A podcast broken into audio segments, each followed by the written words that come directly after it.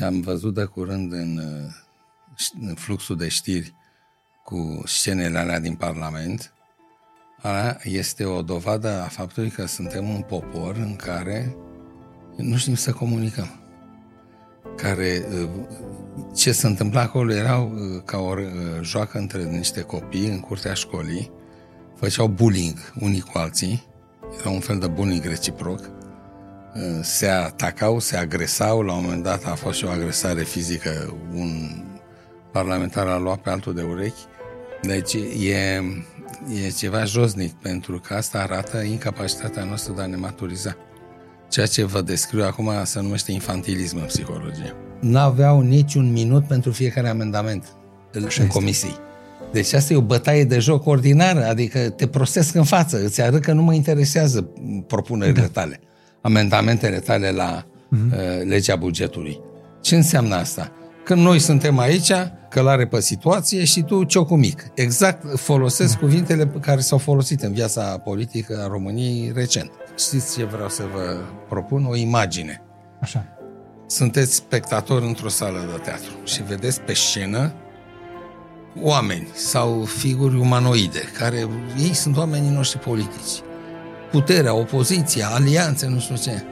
De fapt, în culise sunt niște ligioane că nici nu au formă umană sau dacă o au, o au de aparență, care sunt din altă specie, care gândesc dincolo de bine și de rău, care nu au nici măcar aceste valori bine și rău.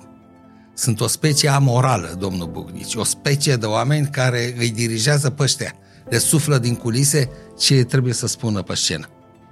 Ăștia sunt adevărata plagă a societății românești niște oameni pe care nici nu ne imaginăm cât pot fi de cinici, de egoiști și de uh, indiferenți pentru soarta uh, poporului. Ori noi ne închipuim în continuare că statul trebuie să funcționeze ca un fel de uh, companie sau de, de... Adică noi suntem uh, acționarii, noi poporul, suntem acționari, am cumpărat acțiuni, Ăștia sunt managerii care gestionează firma pentru a avea profit și noi participăm și noi la profit. Și tot ne mirăm că nu vine profitul și că nu, nu primim nimic și că acțiunile noastre se devalorizează. Pentru că ne păcălim. Ăia nu uh, guvernează în, locul, în interesul nostru. Noi nu suntem acționarii statului. Asta e marea păcăleală, că noi ne imaginăm că trebuie să participăm și noi la profit. Pentru că așa este deal așa e contractul social, de la Jean-Jacques Rousseau încoace. Da? Vă, dăm, vă delegăm această răspundere să conduce, să guvernați în numele nostru și noi din când în când, din 4 în 4 ani sau din 5 în 5 ani, vă sancționăm. Pozitiv sau negativ, în funcție de rezultate. Nu e așa, nu mai poți să sancționezi pe nimeni. De ce? Ești în stat pentru că s-a ajuns la un mecanism atât de rafinat de influențare a opiniei publice, a psihologiei sociale încât uh, să pot uh, fabrica majorități pentru orice problemă. Bani. Grav știți ce este și asta e marea problemă și marea provocare a, a anului 2024. Resursa umană. Avem o criză de resursă umană peste tot, la toate nivelurile și în toate domeniile. E Dar unde sunt oameni? Unde e resursa asta umană? O mare parte e în Occident. Și o mare parte este pe ulițele statului românesc în care nu mai există oameni alfabetizați. Salutare tuturor și bine v-am regăsit de la IGDLCC, adică informații gratis despre lucruri care costă și suntem la cel mai probabil ultima ediție din 2023. Nu știu pe care ai văzut-o tu ultima, dar pentru mine este ultima înregistrare de anul ăsta și am lăsat pentru finalul anului o minte limpede. Înainte să bagi uh, ziarul în print, trebuie să dai, înainte de a închide toată ediția, la secretarul de redacție sau la cine era de serviciu în redacție Minte limpede, nu? Creier limpede, cum îi zicea? Mintea limpede. Minte limpede. Nu, capul limpede. Cap limpede, ăla e. Hmm. Iar capul limpede pe 2023 n-avea cine să fie altcineva decât domn profesor Dumitru Borțun. Bine ați revenit. Mulțumesc. Înainte să mergem însă mai departe, trebuie să le arătăm un pic recunoștință și sponsorilor noștri. Și cei mai important sponsori ai noștri sunteți voi, adică membrii acestui canal, care ne susțin cu abonamentele lor lunare. Special pentru voi avem un playlist dedicat cu clipuri pentru membrii, spun aici pentru că e domn profesor de față, cele mai bune clipuri de acolo și cele mai multe sunt împreună cu dânsul, avem un curs de comunicare, mai avem un pic de completat la el un pic, Da. le dăm un examen oamenilor din ce, au, ce ați predat deja acolo și anul viitor revenim cu episoade noi. Dar până atunci poți și tu să mergi să le vezi, nivelul de intrare este foarte jos, fă un, fă un abonament o lună și poate iarna asta, dacă vezi pe final de 2023, început de 2024, poate îți îmbunătățești un pic comunicarea. Și mai am o singură remarcă de făcut în afară de sponsor din spate, trebuie să le mulțumesc celor de la Bigoti care m-au îmbrăcat. Hainele de pe mine sunt de la Bigoti, așa cum au mai fost și altele anul ăsta. Sunt tare bucuros să le folosesc hainele pentru că se potrivesc la orice. Și chestia care îmi place cel mai mult, nu au logo-uri peste tot. Chestia asta. Și am, am, am luat o concluzie că mai nou trebuie să plătești mai mult ca să nu ai etichete pe tine. Le mulțumesc așadar celor de la Bigoti. Dacă vrei să le cumperi marfa, știi unde să-i găsești, n-ai nevoie de prea multe recomandări. Eu le recomand, le port de ani de zile, sunt bune, țin și arată cum Păi trebuie. au un magazin în toate molurile. Da, Și în aeroport. da. E Da, da, sunt peste tot. Da. Poate vă trimiși pe noastră, au, niște, au un băiat foarte fain acolo, Costa, vă ia Costa așa de la ușă, așa se uită la noastră cum mergeți și vă îmbracă, vă spune exact ce se potrivește. Sau dacă nu vă dau pe Lorena, nu știu, c- c- pe care vă convine mai tare. Pe oricare dintre ei, că femeile au și altă intuiție. Ne văd cu ochii de femeie și ochiul de femeie este critic. Da.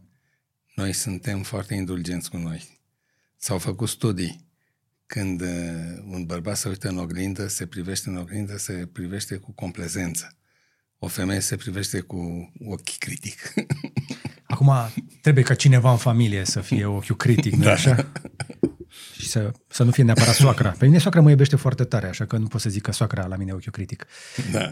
Uh, V-am chemat aici ca să tragem uh, niște concluzii Dumneavoastră după ați anul. făcut o glumă cu, pe, pentru o generație care nu are idee de povestea cu ochiul soacrei. Da, nu prea mai și e. că, păi da, cine mai știe povestea cu ochiul soacrei? N-au înțeles nimic din gluma dumneavoastră. Dacă chiar, ai- ai- traduceți gluma cu ochiul soacrei, că după aia trecem la alea grele. Există o poveste care spune că o, o fată s-a măritat așa și intră într-o familie în care mai erau mai mulți frați, însorați toți, și ea este a patra sau a cincea noră.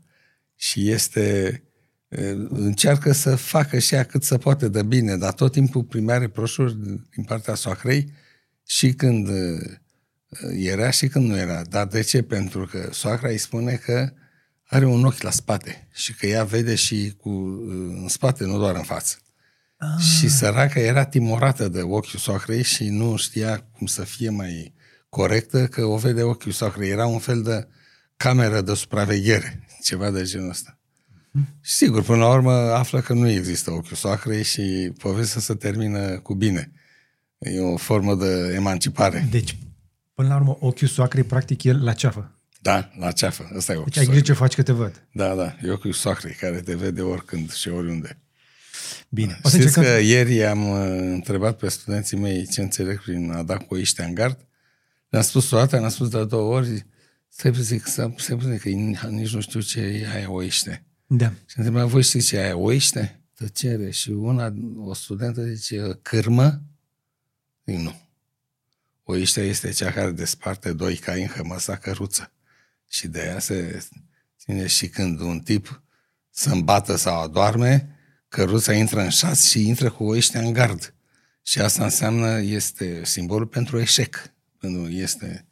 Ah, nu, nu știu. Deci, generația de astăzi nu mai știu, nu mai știu foarte multe cuvinte da. pe care le folosim noi. Și trebuie să avem grijă. Da. Ori nu le folosim, ori le traducem. Dar să știți că e mare lucru că ei nu mai știu cum arată o căruță, mulți dintre ei. Da, dar atunci nu mai zicem oiște sau găsim altă... Știți că am fost ieri la, am fost ieri la Craiova și am trecut prin Alexandria noastră, pe lângă așa. Să știți că Ați am... luat-o pe centură, varianta. Da. da, dar am trecut și prin localități. Și să știți că nu prea am văzut căruțe. Am văzut o, o, o căruță pe drumul european, trebuia. Da, era lumină, deci măcar am văzut-o. Că sunt, erau situații în care în România se întâmpla zilnic un accident cu o căruță nesemnalizată da, undeva da, pe un da, drum da. european. Dar sunt mai puțini ca niciodată, inclusiv în Oltenia. Da, ce sunt? Dacii. Nici măcar. Nu? Nu. A, nu am văzut foarte mulți olteni în trafic. Dar asta de și m-am gândit așa, că dacă vrei să definești un pic zona de atenție la uh, șoferii uh, mai neatenți, și acum o, o să fac o generalizare, fiți atent, abia și să mă pedepsiți, uh, am făcut un acronim, Tragot. Dacă te la număr și dacă e TR, AG sau OT. Da, aici aveți dreptate. După care... Și eu am experiența asta. Da? Da, în Taylorman e jale. Dar Taylorman e județul cu cele mai multe accidente de mașină. Pe săptămână. Sunt, sunt mai multe într-o zi. Sunt foarte multe. Acum o să apară drumul la expres către Craiova. E, urmează inaugurare. La momentul înregistrării noastre am trecut pe lângă, nu ne-au lăsat să intrăm, că făceau marcaje, nu știu ce.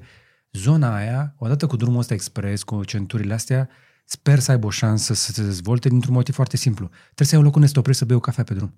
De la București până la Craiova, am băut o cafea într-o benzinărie la un automat. Da, n-ai unde. Asta înseamnă. Noi n-am înțeles că o autostradă nu înseamnă doar panglica de asfalt. E o întreagă civilizație a autostrăzii Exact. care se dezvoltă în jurul ei. Inclusiv uh, puncte de Da, staționare, bine. Acum nu- nu moteluri e de pentru cafeaua mea. Șoferi. Da. Dar mergând așa prin Oltenia, pe bucata asta, că n-am luat-o pe autostradă, am luat-o pe jos, pe acolo, e un pic pustiu. Da, simți un fel de vid de civilizație. Sunt uh, peisaje foarte frumoase. Nu știu dacă sunteți de la munte și nu știu dacă aveți plăcerea asta de a admira câmpia. Eu o am. Ok. Câmpia e un peisaj foarte frumos. În primul rând, prin vastitatea ei. Uh-huh. Prin faptul că îți permite să vezi la mare distanță, vezi orizontul, vezi... Um, ai imaginea nemărginirii. E foarte frumoasă câmpia. Și în câmpia Bornasului, pe care ați traversat-o în drum spre Craiova, și în câmpia Bărăganului, același sentiment ai. Deci asta e, plă- e o, o latură bună, că vezi un peisaj frumos, dar nu vezi civilizație. Dar a, știți ce am văzut și m-a a rămas gură cască? Am văzut lebede pe Olt și rațe. Da, Sute de lebede. da, da. Așa cum avem pescăruși în Minunat. București. Deci enorm de multe lebede în decembrie pe Olt. Domnul Bognici, trebuie să ne vă obișnuim și noi cu ideea asta, că lumea se schimbă. Adică nu le mai mâncăm. Dacă le-am mâncat vreodată. Se Știți că schimbă s-a, s-a și dovedit, natura că, s-a dovedit și- că era fake news.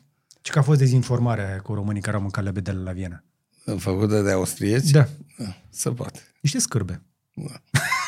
Antiromâni. Ei, da. Bine, uh, am făcut, ne-am încălzit un pic, am spart un pic gheața, chiar o să începem cu uh, niște lucruri și mi-am întrebat, am întrebat oamenii de pe internet, mi-am întrebat colegii, am întrebat pe toată lumea ce îi preocupă pentru anul viitor. O să vă întreb și asta. Dar până atunci, ar vrea să vă întreb pe dumneavoastră, cu ce rămâneți după 2023? 2022 părea așa că suntem încă gripați, abia s-a urnit uh, căruța din uh, noroi. Cum ați simțit anul ăsta? Cum a fost pentru dumneavoastră 2023? Un an în care s-au revelat uh, și merite și limite ale civilizației românești, ale poporului român, ale clasei politice, ale sistemului politic. Vedem și limite și merite și, din păcate, sunt mai multe limite, pentru că meritele le mai știm, le cântăm, le-am pus în folclor, le-am pus în discursuri politice, dar limitele, cum ar fi de pildă limita asta a incapacității noastre de a uh, comunica. Ce am văzut de curând în, uh, în fluxul de știri cu scenele alea din Parlament, aia este o dovadă a faptului că suntem un popor în care nu știm să comunicăm care uh, ce se întâmpla acolo erau uh, ca o uh, joacă între niște copii în curtea școlii, făceau bullying unii cu alții, era un fel de bullying reciproc, uh, se atacau, se agresau, la un moment dat a fost și o agresare fizică, un parlamentar a luat pe altul de urechi, deci e, e ceva josnic, pentru că asta arată incapacitatea noastră de a ne maturiza. Ceea ce vă descriu acum se numește infantilism în psihologie. O, o oprire a dezvoltării eh, persoanei eh, undeva la vârsta adolescenței, undeva, adică n-au ajuns la maturitate. În eh, popor se numește neisprăviți, adică neterminați, adică niște oameni care nu și-au finalizat procesul de formare, de educare, de maturizare. Asta avem noi în Parlament acum. Cred că ne-ați infectat cu modul ăsta de a ne uita la oameni, pentru că și- mă uitam la imaginea alea fără sunet și vedeam copii. Așa este. Sunt copii. Îmi plac ca niște cocoșii pe acolo, așa, cocoși Da. se luau unii de alții. La un moment dat a venit primul ministru și a avut nevoie de alți doi, trei cocoși pe lângă el, care să-l pună pe, să plece pe la cu cutiuța, alt cu un cocoșel mai mic. E, În momentul în care îți dai seama care e nivelul, că nu e aici, nu e aici, nu e, e undeva aici, te mai poți aștepta de la ei să nu-și uh, voteze măriri de salariu, să nu-și voteze pensii speciale, să nu-și voteze tot felul de privilegii când au posibilitatea, fiindcă sunt acolo. Dar se comportă exact ca niște copii care se cred tot puternici pe terenul de da, joacă. Da, da. Știți că sunt copiii ăia care ocupă groapa de nisip? Da, da, da. Sunt Sau, fac groapa o, e- sau au o gașcă aia de bă- băieți, sau, cum vedeam noi în copilărie, care făceau o mică haită de băieți care plecau și făceau niște năzdrăvănii. Așa arată. Asta e percepția pe care mi-o dau. Da, din păcate. Vedeți, asta e o limită. Acest infantilism uh, și psihologic și prin uh, deducție și uh, ideologic, un infantilism ăsta de tip uh, uh, ignoranță politică. Noi avem psihologie politică, dar nu avem cultură politică. Psihologia e la nivelul sentimentelor, trăirilor. Ok. Cultura e la nivelul valorilor. Da. Deci valori politice nu le avem. Și atunci a- ne putem bate între noi, pentru că aici e multă psihologie, dar valori ioc, pentru că pentru valori nu te bați, pentru valori argumentezi. Așadar, ați atins discuția despre psihologie și ca fiind modul de exprimare mai degrabă. Da, da, Și valorile, zona aspirațională. exact. Mă uitam la ei și mă gândeam că, bă, chiar dacă ar fi intelectual, dacă ar avea niște valori, ei sunt într-un personaj din ăsta de presupus activ.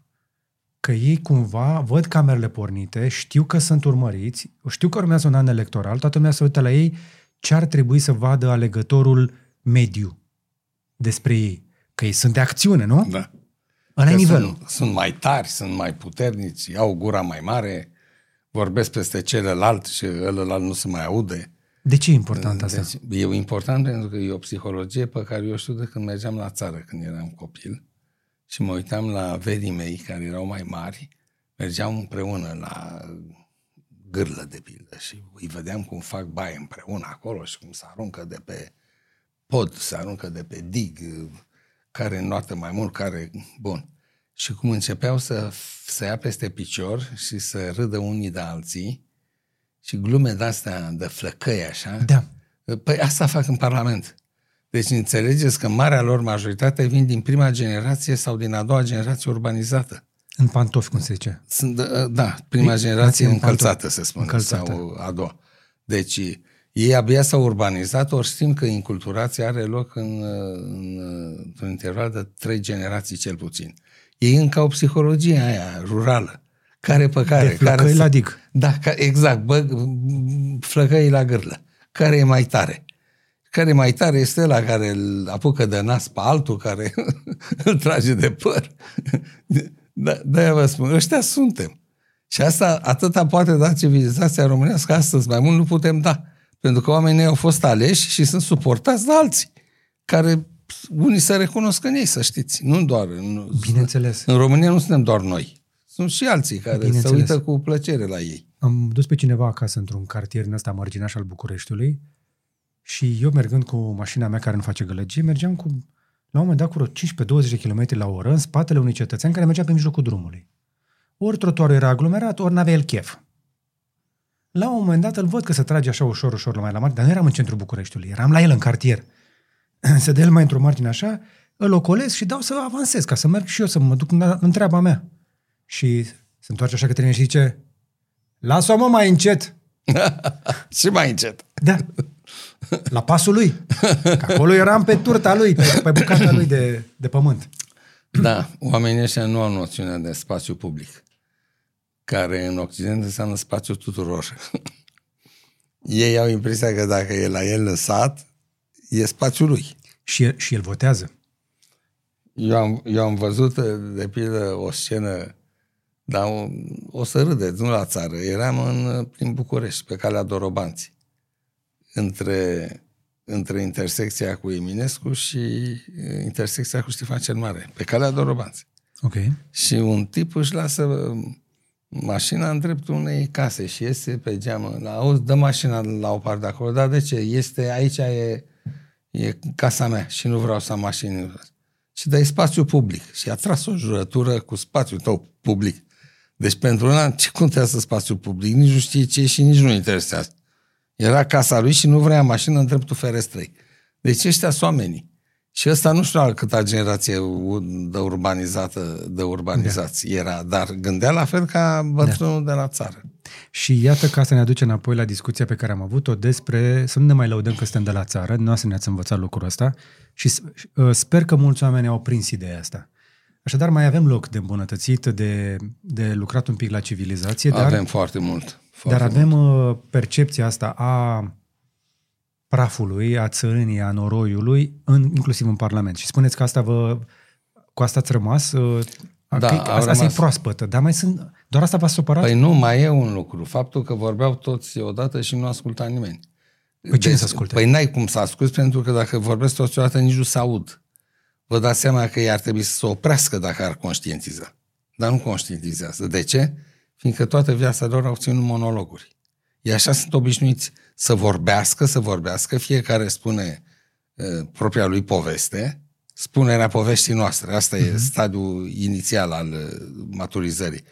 Și ei au rămas acolo. Fiecare spune povestea lui, fără să-l intereseze povestea celuilalt. Uh-huh. Adică fără să vadă care e perspectiva celuilalt, punctul de vedere. În gândirea critică asta numește capacitatea de a gândi alternativa. De alternativa, da, asta vine de la altera, care înseamnă în limba latină celălalt. Domne, există un celălalt întotdeauna. Ăla, celălalt cum vede lucrurile? Din punctul lui de vedere cum se vede situația asta? Din punctul lui de vedere ce soluții ar fi mai bune? Și atunci poți să le compari și îți dai seama, stai puțin că e mai rațional, cum spune el. No. Te mai schimbi. E, omul care nu are uh, această gândire, gândire de tip uh, alternativ, uh, uh, va avea întotdeauna dreptate. Și e în stare să te bată, să-ți dea ce făceau în Parlament să sară unul altul ca să-și impună punctul de vedere.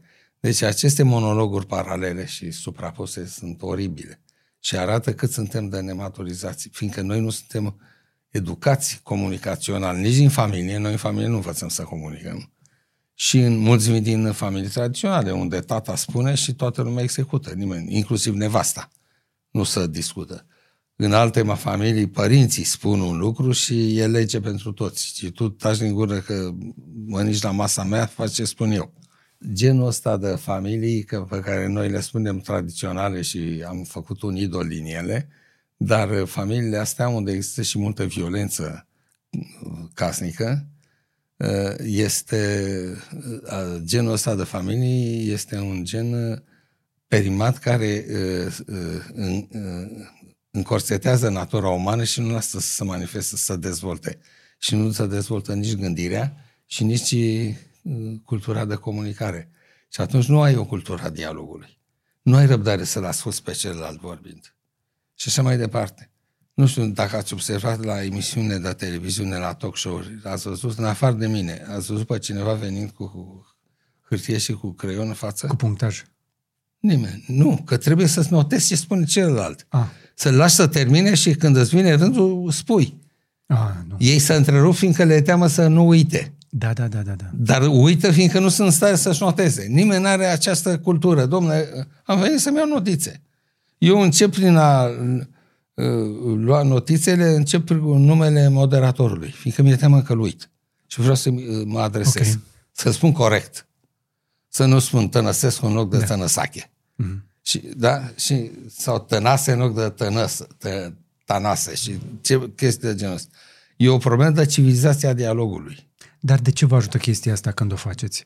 De ce ar trebui să intereseze și pe oamenii aia care ei probabil, în mintea lor, își imaginează că dacă proiectează forța asta, vorbesc tare, îl încalecă pe ăsta, își impun punctul de vedere, proiectează forță.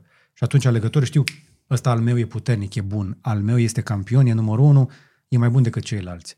Ce pierde acolo?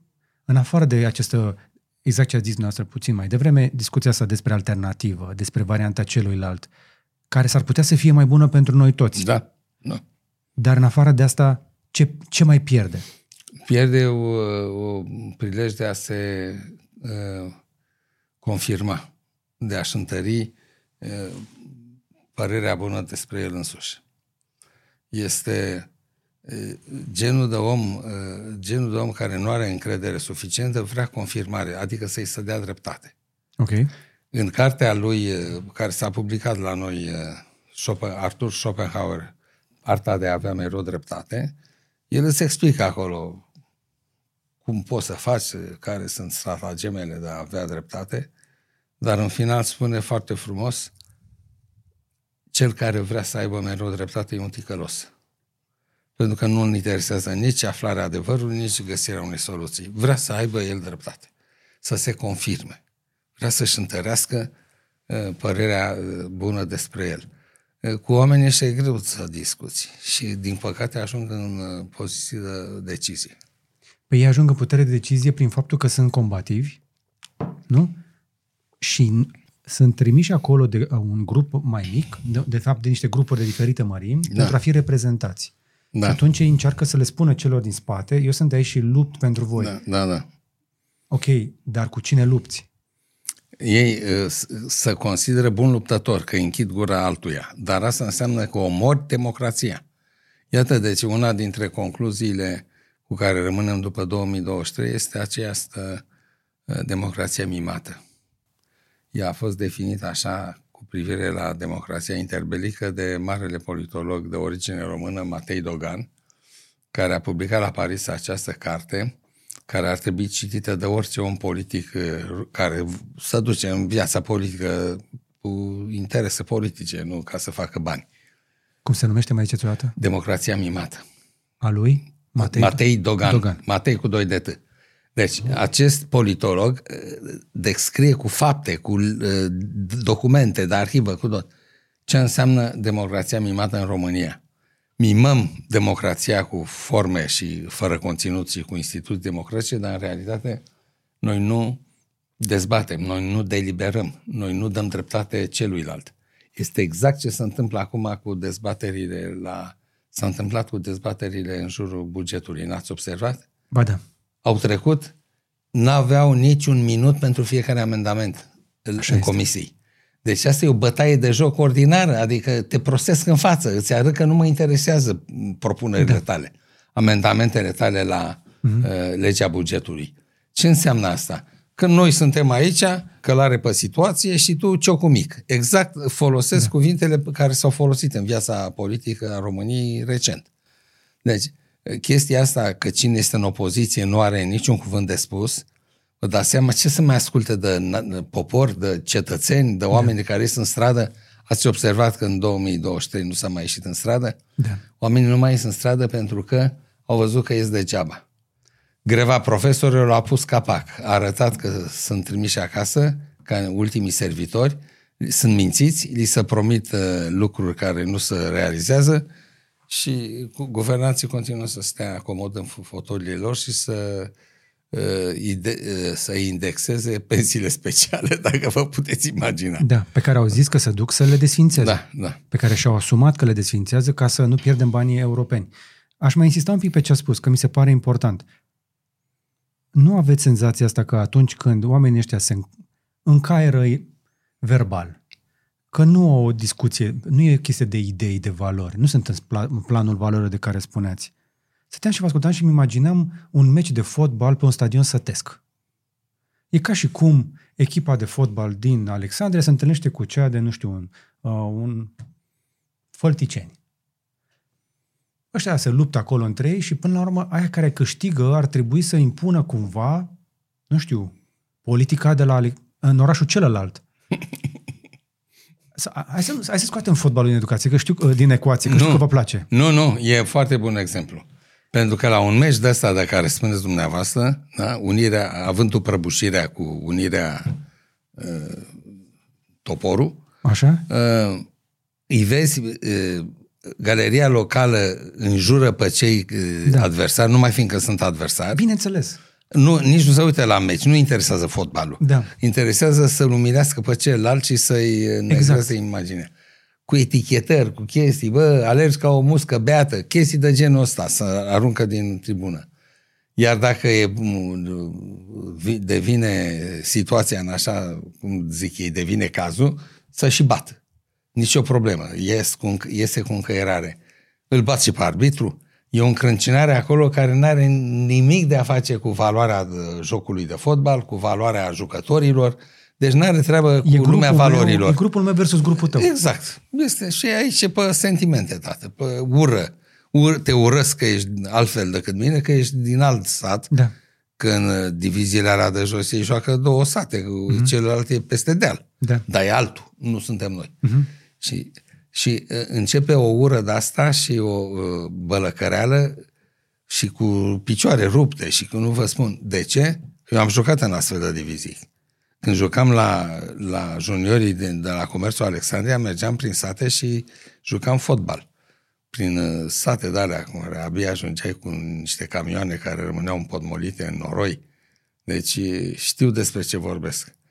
Ziceai mersi că ai scăpat nebătut, că ai plecat nebătut de la un stadion de ăsta sau n-ai plecat cu capul spart.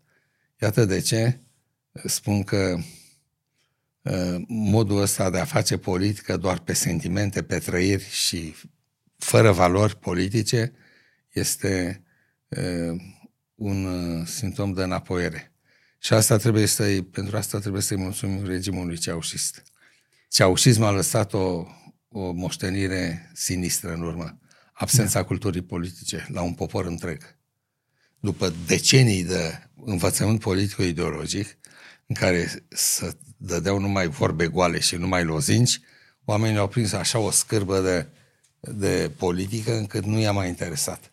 Și pentru ei politica era o chestie care trebuie înghițită oricum, dar uh, uh, neglijată eludată. Putem trăi foarte bine fără politică. E, s-a ajuns la un, să avem un popor apolitic. Revenim la IGDLCC îndată ce îți spun despre sponsorul nostru, Darcom Energy, cei care ne garantează că nu ni se sting luminile din studio, adică nu avem niciodată pene de curent. Panourile fotovoltaice, invertoarele și bateriile sunt inima sistemului nostru energetic și cred cu tărie că sunt investiții importante, dar și rentabile. Cu acest sistem am economisit deja mii de euro la facturi, dar și mai important avem electricitatea garantată, fără fluctuații care ne pot defecta electricele și electronicele. Dacă ai în plan să construiești, să renovezi orice fel de clădire, inclusiv industrială, alege o soluție solidă de generare și stocare de energie. Noi colaborăm cu echipa Darcom Energy și îi recomandăm. Aș deveni totuși un pic mai prozaic, dacă vreți, pentru că am stat un pic și am verificat acum uh, din ce circumscripții vin uh, protagoniștii incidentului din Parlament. E interesant. Fiți atent. Domnul Tănasă este uh, din Aur și este de la Mureș. Tanțoș Barna, care a stat acolo mică și a înghițit cât a putut până când s-a ridicat în picioare, este din Harghita. Iar domnul Ghiță, Samurai Ghiță, care a fost campion mondial la categoria grea, la 42 de ani însă, sincer, se putea să... Și am 42, da. Mulți înainte. E, e dublu față de mine, mulțumesc frumos. Este din Ilfov. Stăteam și mă gândeam, eu am buletin de Ilfov. Ce încerca să facă domnul Ghiță? Să mă reprezinte pe mine în fața UDMR-ului în Parlament? și să le spună celor de la UDMR că miros apălincă și să-l tragă pe unul de urechi? Dar pe mine m-a întrebat domnul Ghiță dacă vreau să mă reprezinte fizic în modul ăsta. Adică, de ce crede domnul deputat PSD Ghiță că cel mai bun lucru pe care poate să-l facă pentru Ilfov, că ne reprezintă, mă reprezintă și pe mine. Vreau, nu vreau, mă reprezintă, am buletinul acolo. Mă poate reprezenta fix în modul ăsta, dintre toate modurile în care ar fi putut să o facă. Fiindcă nici nu spune problema că reprezintă pe cineva. El se prezintă pe el însuși. Atât. El nu reprezintă pe nimeni. Și asta e psihologia marilor majorități. Sunt puțini, sunt acei oameni de calitate la vârful Parlamentului, sunt câțiva, care au conștiința asta faptului că sunt reprezentanții unor segmente de electorat. Dar ăștia sunt foarte puțini. Grosul care sunt puși pe liste pentru a avea masă de manevră, pentru ca partidele să-și facă mendrele, sunt oameni care nu reprezintă pe nimeni pentru că nici nu-și propun să reprezinte pe cineva.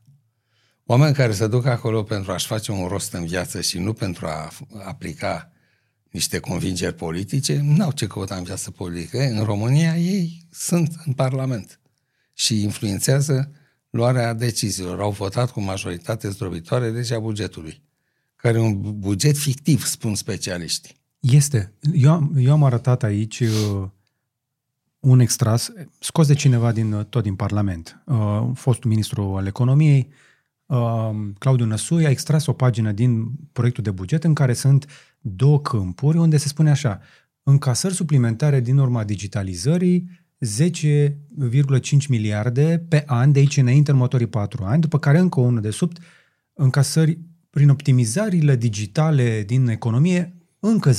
Deci, practic, 21 de miliarde de lei în plus în fiecare an spun ei că vor încasa din optimizările de pe urma digitalizării, fără să spună ce înseamnă, unde și cum au ajuns la 10,5 miliarde fix. N-are nicio virgulă nicăieri, adică nu sunt fracții de sute de milioane. Da, eu ante... Ia. Da, o evaluare de astea așa.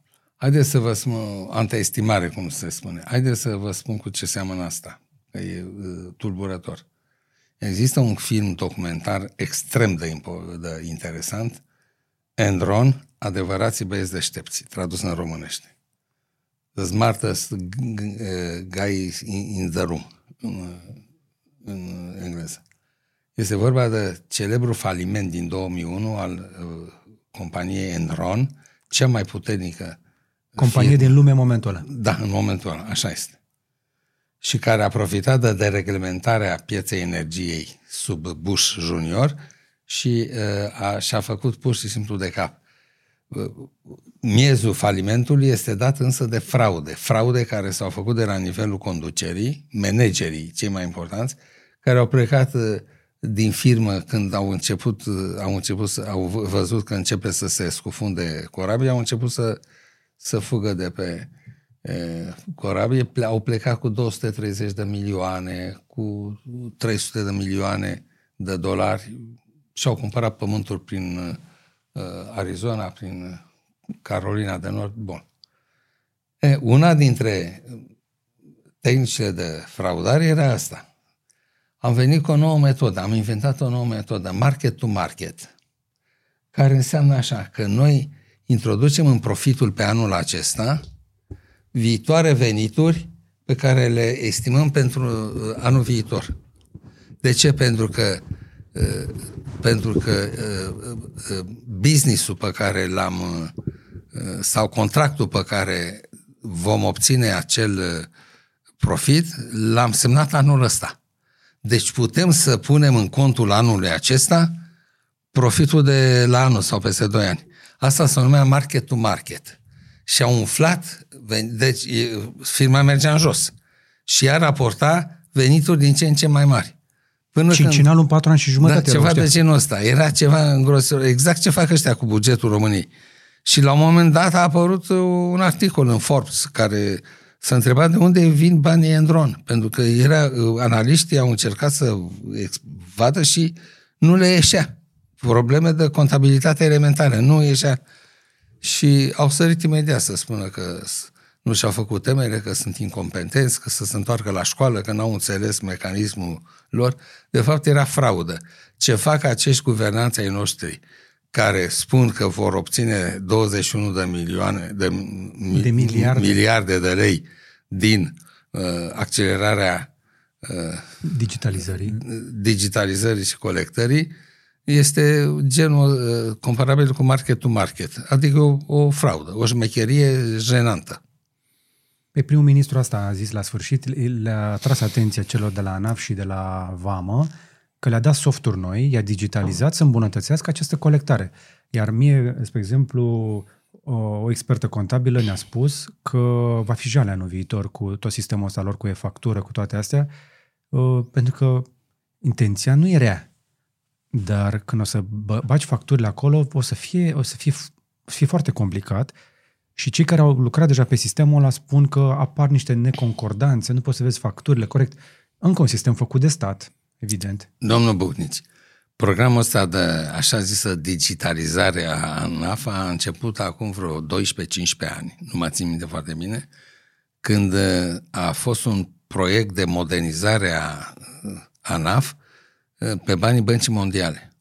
Și eu am fost cooptat în acel proiect în calitate de expert în comunicare și am lucrat pentru uh, training de comunicare cu salariații ANAF și cum să comunice uh, cu uh, contribuabilii, cu mari contribuabili, cu contribuabili mici și așa mai departe. Și în momentul ăla se punea problema digitalizării. Au trecut 15 ani și uh, digitalizarea este abia la început. Este la... De ce? Pentru că există o rezistență extraordinară a sistemului. Digitalizarea scoate la suprafață toate mânăriile, toate șmecheriile, toate furtișacurile, toate fraudele de care vorbeam, toate market-to-market. Sunt scoase la suprafață și atunci sistemul se opune. Deci nu e o problemă de softuri, cum zice domnul Ciolacu, e o problemă de rezistență umană da. la digitalizare. Eu am fost chemat la ANAF uh, acum vreo 2 ani, că mi-au luat în spate pe 7 ani tot ce am făcut. Nu trebuia să iau decât pe 5, dar s-au dus până la 7 ani, mi le-au arătat că le au și am zis, ok, le aveți, spuneți-mi dacă e ceva în neregulă, cu ocazia să ajung și eu la zi. Nu, nu, nu, nu, nu e mare lucru, dar trebuie să mai vin noastră pe aici. M-am dus vreo două, trei ori Ultima dată când m-am dus, mi-au pus în fața o hărtie semnată de nouă șefi. nu vă exagerez. Șefilor, nu ai dumneavoastră. Șefilor. Deci inspectorul care s-a ocupat de mine mi-a, mi-a și zice, domnul Bunici, îmi cer scuze că m-am tot plimbat pe aici, dar trebuie să veni să însemnați hârtia asta și am așteptat după șefi. Nouă șefi a trebuit să-mi semneze după ce el mi-a spus dinainte, zice, v-am văzut în casările pe societate, v-am pe persoană fizică, v-am văzut proprietățile și v-am văzut în casările de acolo, ca așa v-am văzut banii în cont. Și zic, ok, alea sunt, da. Nu, nu contez nimic. Dacă le-ați văzut, alea sunt. Da, da. Și? Păi trebuie să vă dăm o, o rezoluție pentru asta. Păi hai să o facem. Păi sunteți de acord să plătiți? Păi plătesc, că oricum am declarație 200 da, în fiecare și plătesc da. tot. Deci nu contestați nimic? N-am ce să contest, plătesc tot. Bine, ne vedem, vă, vă chemăm noi. Tot, și am văzut o hârtie semnă și ei au softurile, exact cum a zis noastră, le au de ani de zile. Ultima măsură de finanțare pe care a primit-o pe fonduri europene se numește POCA, care este extinsă în mai multe instituții publice. Și sunt niște softuri de transparență, pentru cei care vor să știe, în care orice contribuabil sau societate, doar prin CNP sau cod unic, îți pot vedea toate activele și tot istoricul bancar. Au acces direct în, direct în toate, în toate soldurile bancare. Mai mult decât atât, în momentul în care li se pare că s-ar putea să mai ai ceva, se pot duce la cartea funciară și de la cartea funciară se duc la notari. Și există o anumită întârziere uh, a tranzacțiilor și am văzut asta pe pielea mea pentru că am cumpărat uh, acum ceva vreme o, pro- o proprietate, cum am cumpărat sediul de aici. Da. Ei, există o, un termen de trecere al documentelor, spre exemplu, de la notar, la cartea funciară, registrarea în cartea funciară și documentele alea sub care se trebuie să se suprapună cu cartea funciară sunt la camera notarilor. Am învățat ceva. Și pe alea le caută.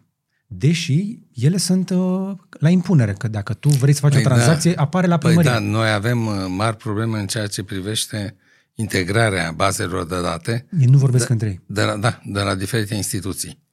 S-a încercat treaba asta, a fost propusă de doamna colonel uh, Nicola Tibacu, cea care a condus uh, evidența populației și care a pus pe carduri, când am primit noi primele carduri electronice, în loc de buletine, doamna Tibacu era acolo și care i-a spus ministrului, asta trebuie uh, cuplată neapărat cu poliția de frontieră, cu ANAF, cu tot ce înseamnă uh, evidență pentru a uh, să corela și pentru...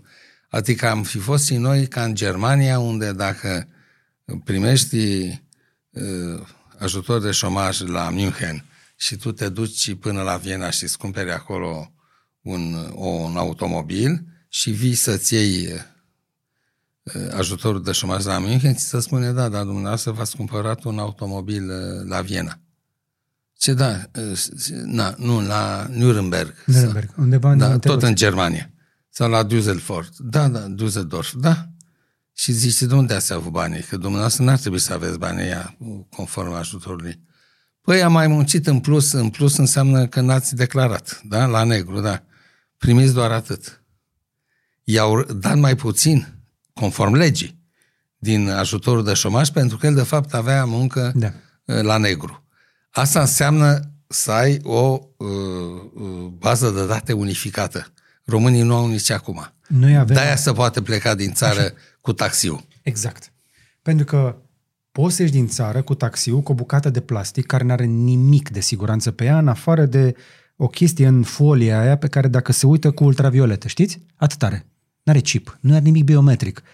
Plasticul românesc, cardul de identitate, nu are nimic electronic. Nu are nimic biometric, este doar o bucată de hârtie cu o folie de plastic și cu un mic sigiliu pe dinăuntru care se vede eu am fost oprit la frontieră de aia că merg în Germania, merg doar cu pașaportul, m-am săturat să mă oprească la control suplimentar când îmi ia plasticul ăla și are dubii dacă nu cumva este falsificat, pentru că e prea ușor de falsificat. Buletinul românesc este falsificat masiv. Dar în știți vest. de ce? Au fost făcute tot cu niște firme de apartament care au fost înființate de vărul soției eh, celui de la achiziții. Mă înțeles? Inventez acum. Nu, nu, da, aveți dreptate. Dar sistemul ăsta este. și acum, E, Iată una dintre limitele civilizației e, românești, ca să nu mă atace iar, e, presupun, să mă atace e, naționaliștii, nu patrioții, naționaliștii, că vorbesc urât despre România. Vorbesc de ce se întâmplă. Da. Astea sunt realități. Asta e o limită a civilizației românești. Da. Faptul că în- în- e- există posibilitatea să dăm lucrări importante pentru națiune și pentru viitorul ei unor uh, uh, profitori care sunt uh, rude sau prieteni sau vecini cu șefii. ca să închidem doar subiectul ăsta despre corupție în uh, identitate, dacă vreți, știu clar din bănci că nu au acces la evidența populației și băncile din România sunt obligate să aibă o evidență paralelă a populației. Așa că înțelegeți chestia asta. Păi când îți spun de roagă să îi le dai buletinul Pentru că ca ei nu au să-i acces. facă Xerox, da, îl ți-l cer. Exact. Și te întreabă dacă ești de acord, că știți că acum e legea protecției datelor personale. Și după scandalul cu Cambridge Analytica s-a venit la nivel mondial cu legea Da. asta. E, Iar ei nu pot să valideze dacă le adevărat, tu răspunzi penal dacă l-ai falsificat, dar ei nu pot verifica dacă tu ai mințit, pentru că tu scrii pe el conform cu originalul. da. Deci tu confirmi că el ar fi original, pentru că ei n-au voie să verifice legal la evidența populației. Și atunci vă întreb, dacă eu am așa, carte de identitate, am pașaport, am permis de conducere, sunt trei oameni diferiți? Nu. Și dacă persoana aia deține și mașina aia, de ce nu apare încă un câmp în baza de date? Și după aia RCA-ul și toate lucrurile acestea, de ce am nevoie de toate chestiile astea la mine pentru a mă reprezenta în fața poliției sau oricare instituții? Dacă eu sunt eu, de ce am nevoie de atât de multe documente? Și asta arată încă o dată că asta cu digitalizarea e doar o gogoașă. E o gogonea nefăcută, că măcar dacă era murată, măcar ajuta la digestie.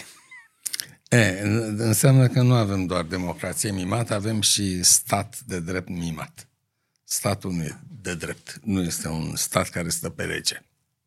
Stă pe șmecherie, pe iuțeala mea de mână și nebăgarea dumneavoastră de seamă. Așa se spunea la circ. Da.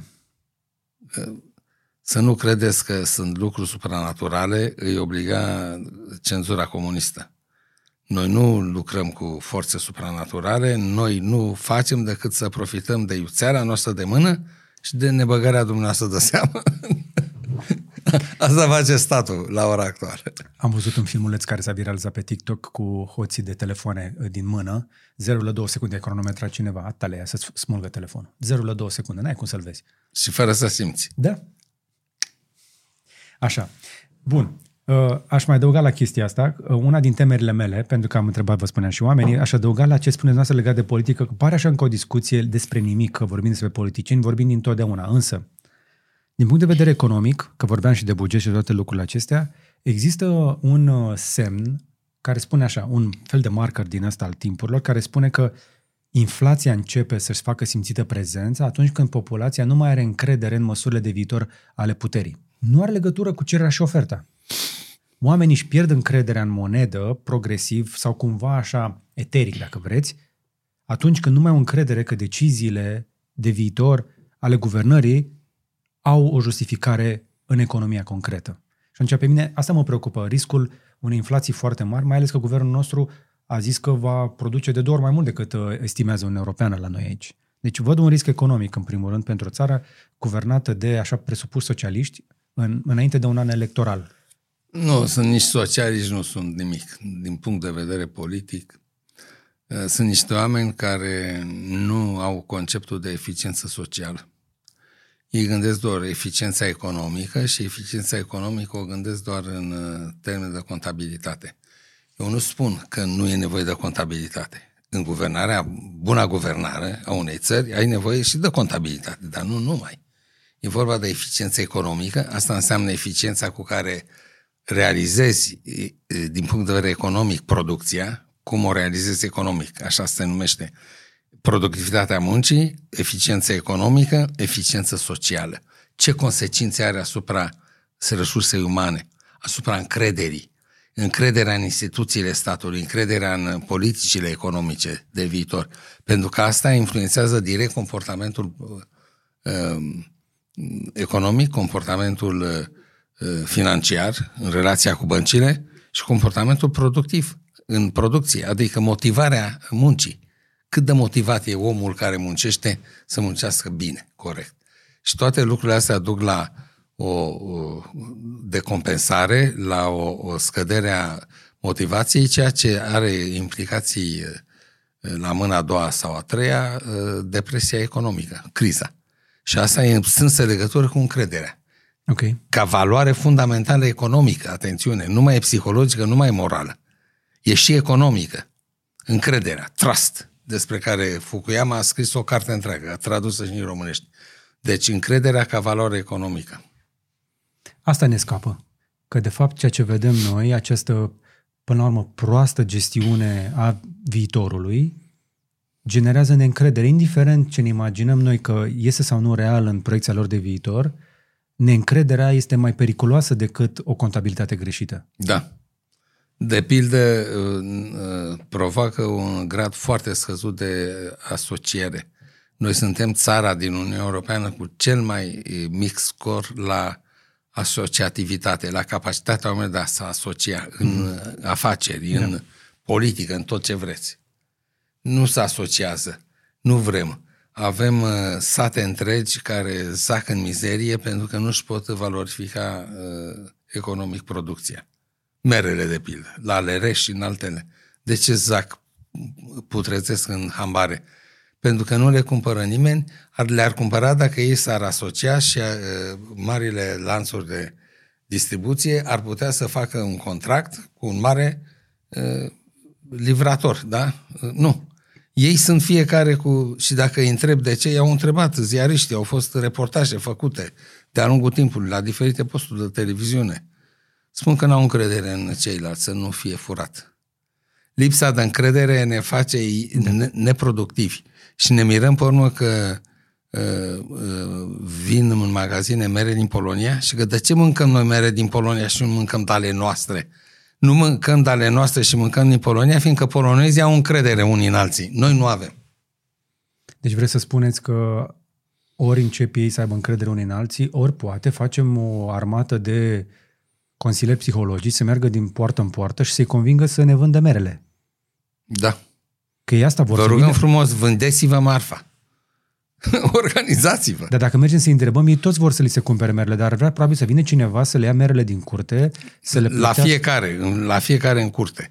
Pentru că n-au înțeles că e vorba de uh, mari uh, actori pe piață. Dar ce-și imaginează oamenii ăștia? Că există undeva o instituție, o firmă care vine la tine în curte și ți individual merele, nu? Da, este o generalizare uh, infantilă a ideii de Dumnezeu care este iubitor și drept. Și dacă este iubitor, are grijă de noi. Are cineva, cineva acolo sus mă iubește. Deci este cineva care îmi poartă de grijă. Și dacă nu e direct Dumnezeu, sunt niște instituții, sunt statul care trebuie să vină să îmi ia din fața curții. Și nu există ce cred ei. Am văzut anul ăsta că s-a terminat spitalul ăla făcut de da. Viață, de noi, de ce toți cei care am donat acolo. Și am mai stat de vorba aici cu Andra Munteanu de, de la Narada, care și ea se ocupă de educație și, și unii și alți, fetele astea, s-au împăcat cu ideea că nu cu statul, cu noi. Și bă, da, totuși, dar plătim taxe și impozite, nu știu ce și ce. Hai să facem noi. Asta e, după toată discuția, versiunea scurtă este decât să tot aștepți, să te rogi, să te uiți, să te chinui, mai bine ne strângem noi și uite, sunt atâția oameni care vor să ajute. Și a făcut această harta Edu, spre exemplu, Andra Munteanu, în care poți să intri să vezi ce școală are ce nevoie și te duci și ajuți direct dacă vrei să ajuți. Nici măcar nu ai nevoie de acest tătucă, de acest instituție, acest stat, de această guvernare, de Dumnezeu. Care îți mai și fură banii? Și poți să ajuți direct. Pe uh, sistemul ăsta direct, uh, banii ajung unde trebuie, unde ai nevoie de ei. Și atunci întrebarea este de ce mai facem guvernare? Pentru că, pe de-o parte, ăștia se ceartă între ei încercând să ne arate care e mai puternic, administrarea, guvernarea este total ineficientă, prognoza este foarte proastă, generează neîncredere, în realitate cele mai multe probleme oricum ne le rezolvăm pe cont propriu. Deci până la urmă oamenii ăștia, pentru cine lucrează? Știu că răspunsul banal este pentru ei. Pentru ei. Asta e adevărul. Pentru ei. Pentru ei sunt și ținuți acolo. Ei sunt ținuți acolo pentru că de dragul lor vor vota cu cei care i-au angajat. Adică tot cu ăștia. Este o garanție a reproducerii sistemului și regimului politic. A perpetuării. Pare... Grav știți ce este și asta e marea problemă și marea provocare a anului 2024. Resursa umană. Avem o criză de resursă umană peste tot, la toate nivelurile și în toate domeniile. E Dar unde sunt oameni? Unde e resursa asta umană? O mare parte e în Occident și o mare parte este pe ulițele satului românesc în care nu mai există oameni alfabetizați. Deci satul românesc nu mai generează resursă umană așa cum a generat până acum două, trei decenii. N-ați trecut prin sate, n-ați văzut? Păi de acolo vin. Păi e mort. Păi, satul românesc Toți am plecat de acolo. Care, da. am, care am reușit, am fugit de acolo. Da. Deci satul a rămas uh, depopulat, iar cei care, uh, care au rămas acolo, mare parte a lor sunt, uh, apar în filmele lui Angelescu, la Prahova TV, aia care fac uh, Vax Populi. Vax Populi. Și care spun pe ce planetă trăim, nu știu, nu sunt de aici.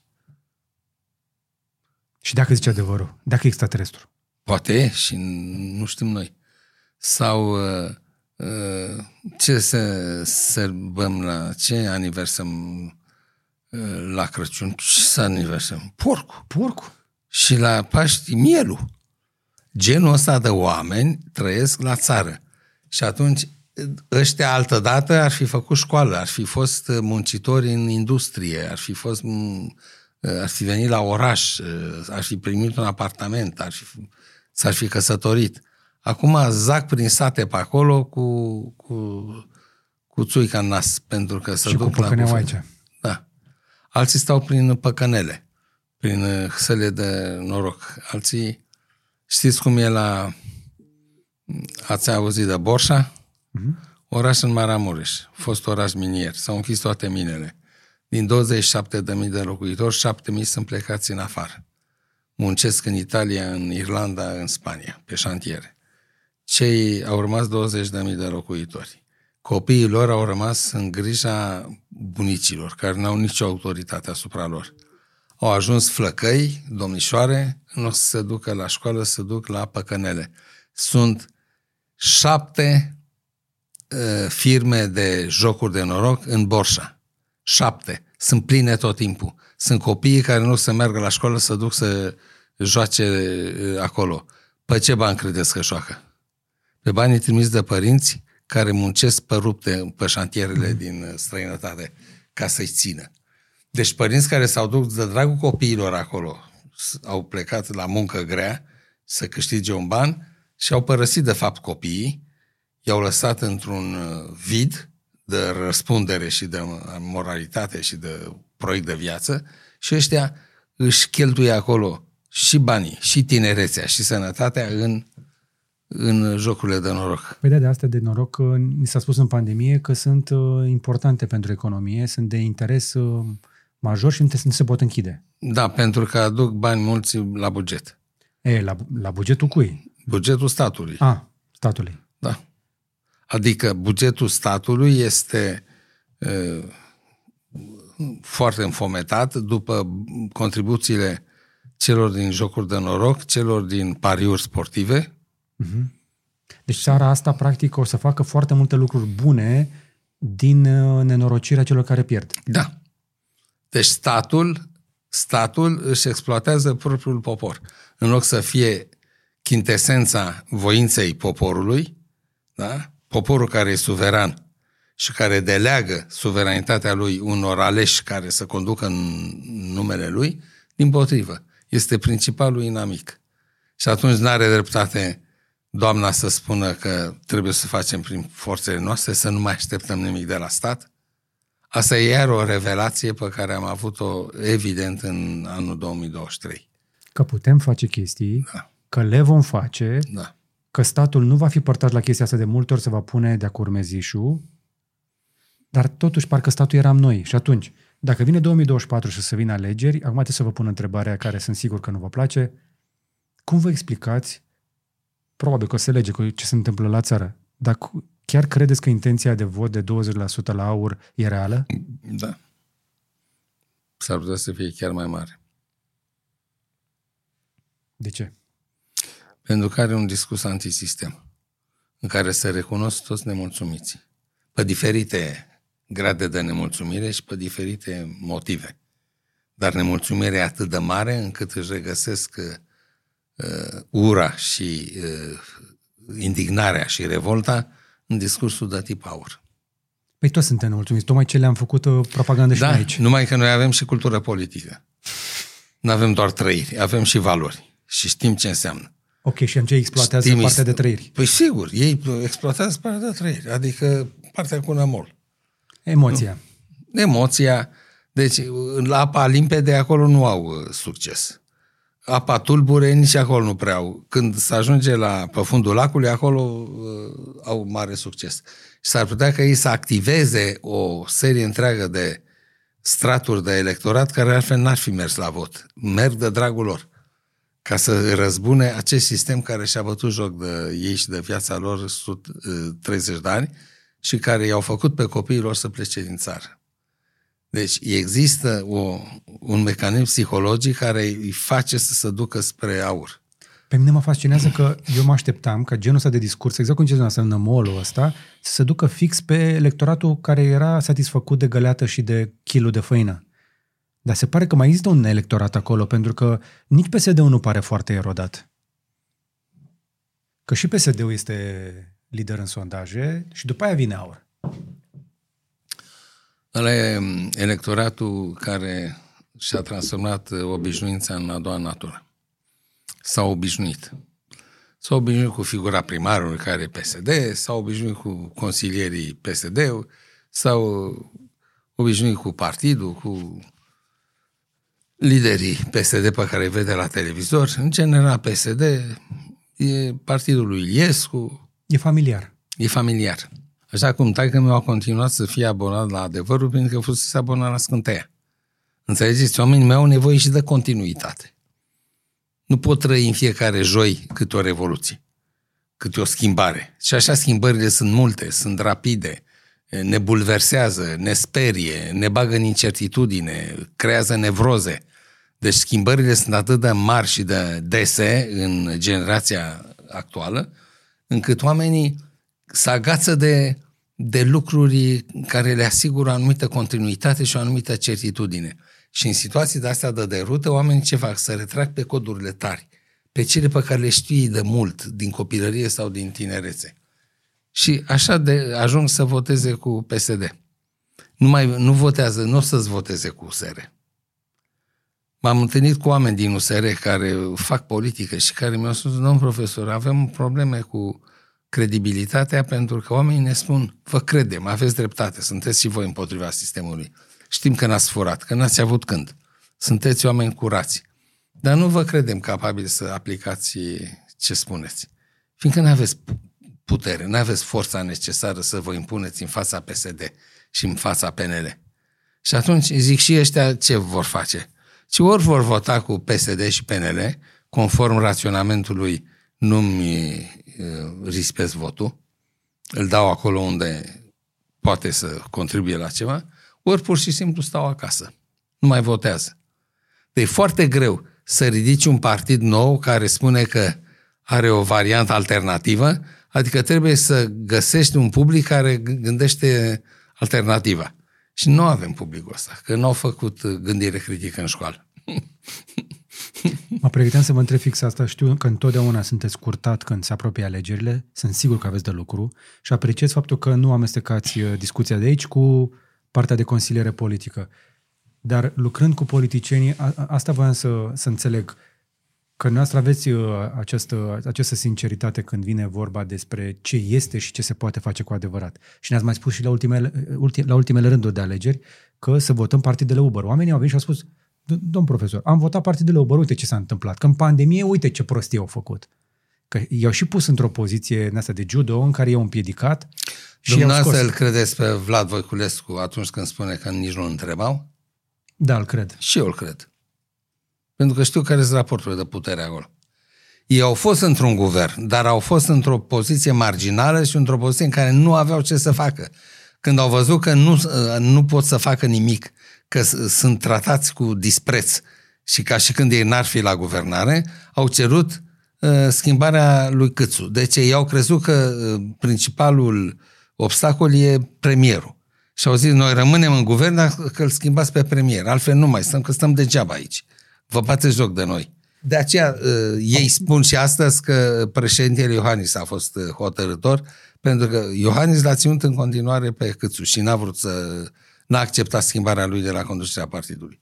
Și asta uh, i-a obligat să iasă din uh, guvernare. Și acum vin ăștia uh, propagandiștii partidelor clasice să spună ați fost la guvernare, n-ați făcut nimic. Ați fost la guvernare și ați ieșit, ați plecat, n-ați avut curajul să vă asumați. E o mistificare incredibilă. A... Pe cât a mai rămas cățul după aia acolo? Păi da, dar vedeți, nu puteau să-l schimbe din timp, dar n-au vrut să scape de USR, pentru că le, încu- le încurca socotelile. Trebuiau infantilizați? Că de fapt asta cred că s-a întâmplat. Au fost tratați ca pe niște copii ei neterminați. Da, uite, da. i-am lăsat la putere. Hai, ați cerut USR? Uite, le-am dat un pic de putere. Ia uite, ce au făcut cu ea? Na, din asta vreți? Nu mai bine stați cu oamenii cu experiență, cu noi, cu PSD-ul? Au, au demitizat USR, așa cum au demitizat uh, figura tehnocratului, când cu, Corect, cu cu Cioloș. guvernul Cioloș.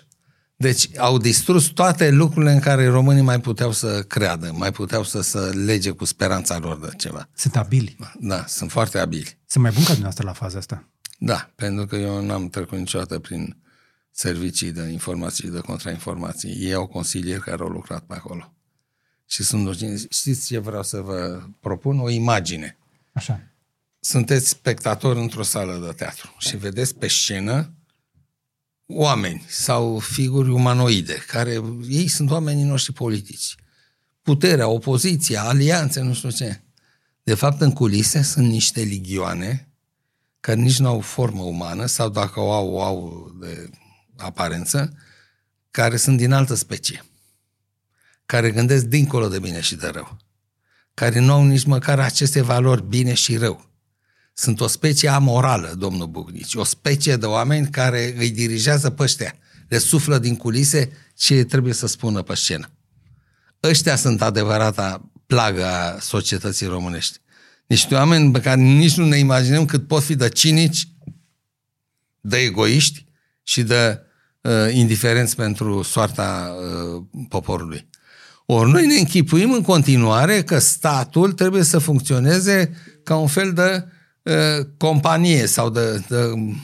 Adică noi suntem uh, acționarii, noi poporul, suntem acționari, am cumpărat acțiuni, ăștia sunt managerii care gestionează firma pentru a avea profit și noi participăm și noi la profit. Și tot ne mirăm că nu vine profitul și că nu, nu primim nimic și că acțiunile noastre se devalorizează. Pentru că ne păcălim. Ăia nu uh, guvernează în, locul, în interesul nostru. Noi nu suntem acționarii statului. Asta e marea păcăleală, că noi ne imaginăm că trebuie să participăm și noi la profit. Pentru că așa este deal așa e contractul social, de la Jean-Jacques Rousseau încoace. Da? Vă, dăm, vă delegăm această răspundere să conduceți, să guvernați în numele nostru și noi din când în când, din 4 în 4 ani sau din 5 în 5 ani, vă sancționăm. Pozitiv sau negativ, în funcție de rezultate. Nu e așa, nu mai poți să sancționezi pe nimeni. De ce? Ești în stat pentru că s-a ajuns la un mecanism atât de rafinat de influențare a opiniei publice, a psihologiei sociale, încât uh, să pot uh, fabrica majorități pentru orice problemă. Și supui la vot și este majoritate. E democratic? E, teoretic. Dar practic Tehnic. nu e. Tehnic e democratic. Tehnic, strict tehnic e democratic. S-a votat, majoritatea a spus Brexit. Cât era majoritatea? 50% plus 1. E majoritate? Este. Ieșim din Uniunea Europeană. Și aflăm pe urmă că au fost uh, manipulați prin uh, datele personale de la Facebook și că Cambridge Analytica uh, a țintit fiecare individ în parte cu mesaje. Și că erau finanțați și cu bani din Rusia. Da. Dacă folosim lama lui Ocam, nu reușesc să vă contrazic la niciun uh, punct, pentru că să ai alianță socialistă cu liberal tehnic, doar pentru a atinge niște obiective și să nu vezi niciun fel de politică, ci doar niște elemente de decizie care pare efectiv parașutate acolo, pentru că nu există dezbatere, îmi spune exact că sunt acești moroi, acești strigoi în spate Da, care da. fac așa. Da. Și din nou, am ajuns să vorbim ca niște pensionari neaprăfuiți, ca niște, ca niște oameni de la o televiziune neaia de știri care toată ziua bat apa în piuă și vorbesc despre conspirații politice, domn profesor. Nu prea văd. Păi, dar că parcă se noi nu eram vorbește. genul ăsta. Când am ajuns noi să vorbim despre faptul că suntem fără putere, că țara este controlată de servicii și de interese și că ce a mai rămas de Când făcut? am ajuns în 2023. N-ați văzut un bilanț?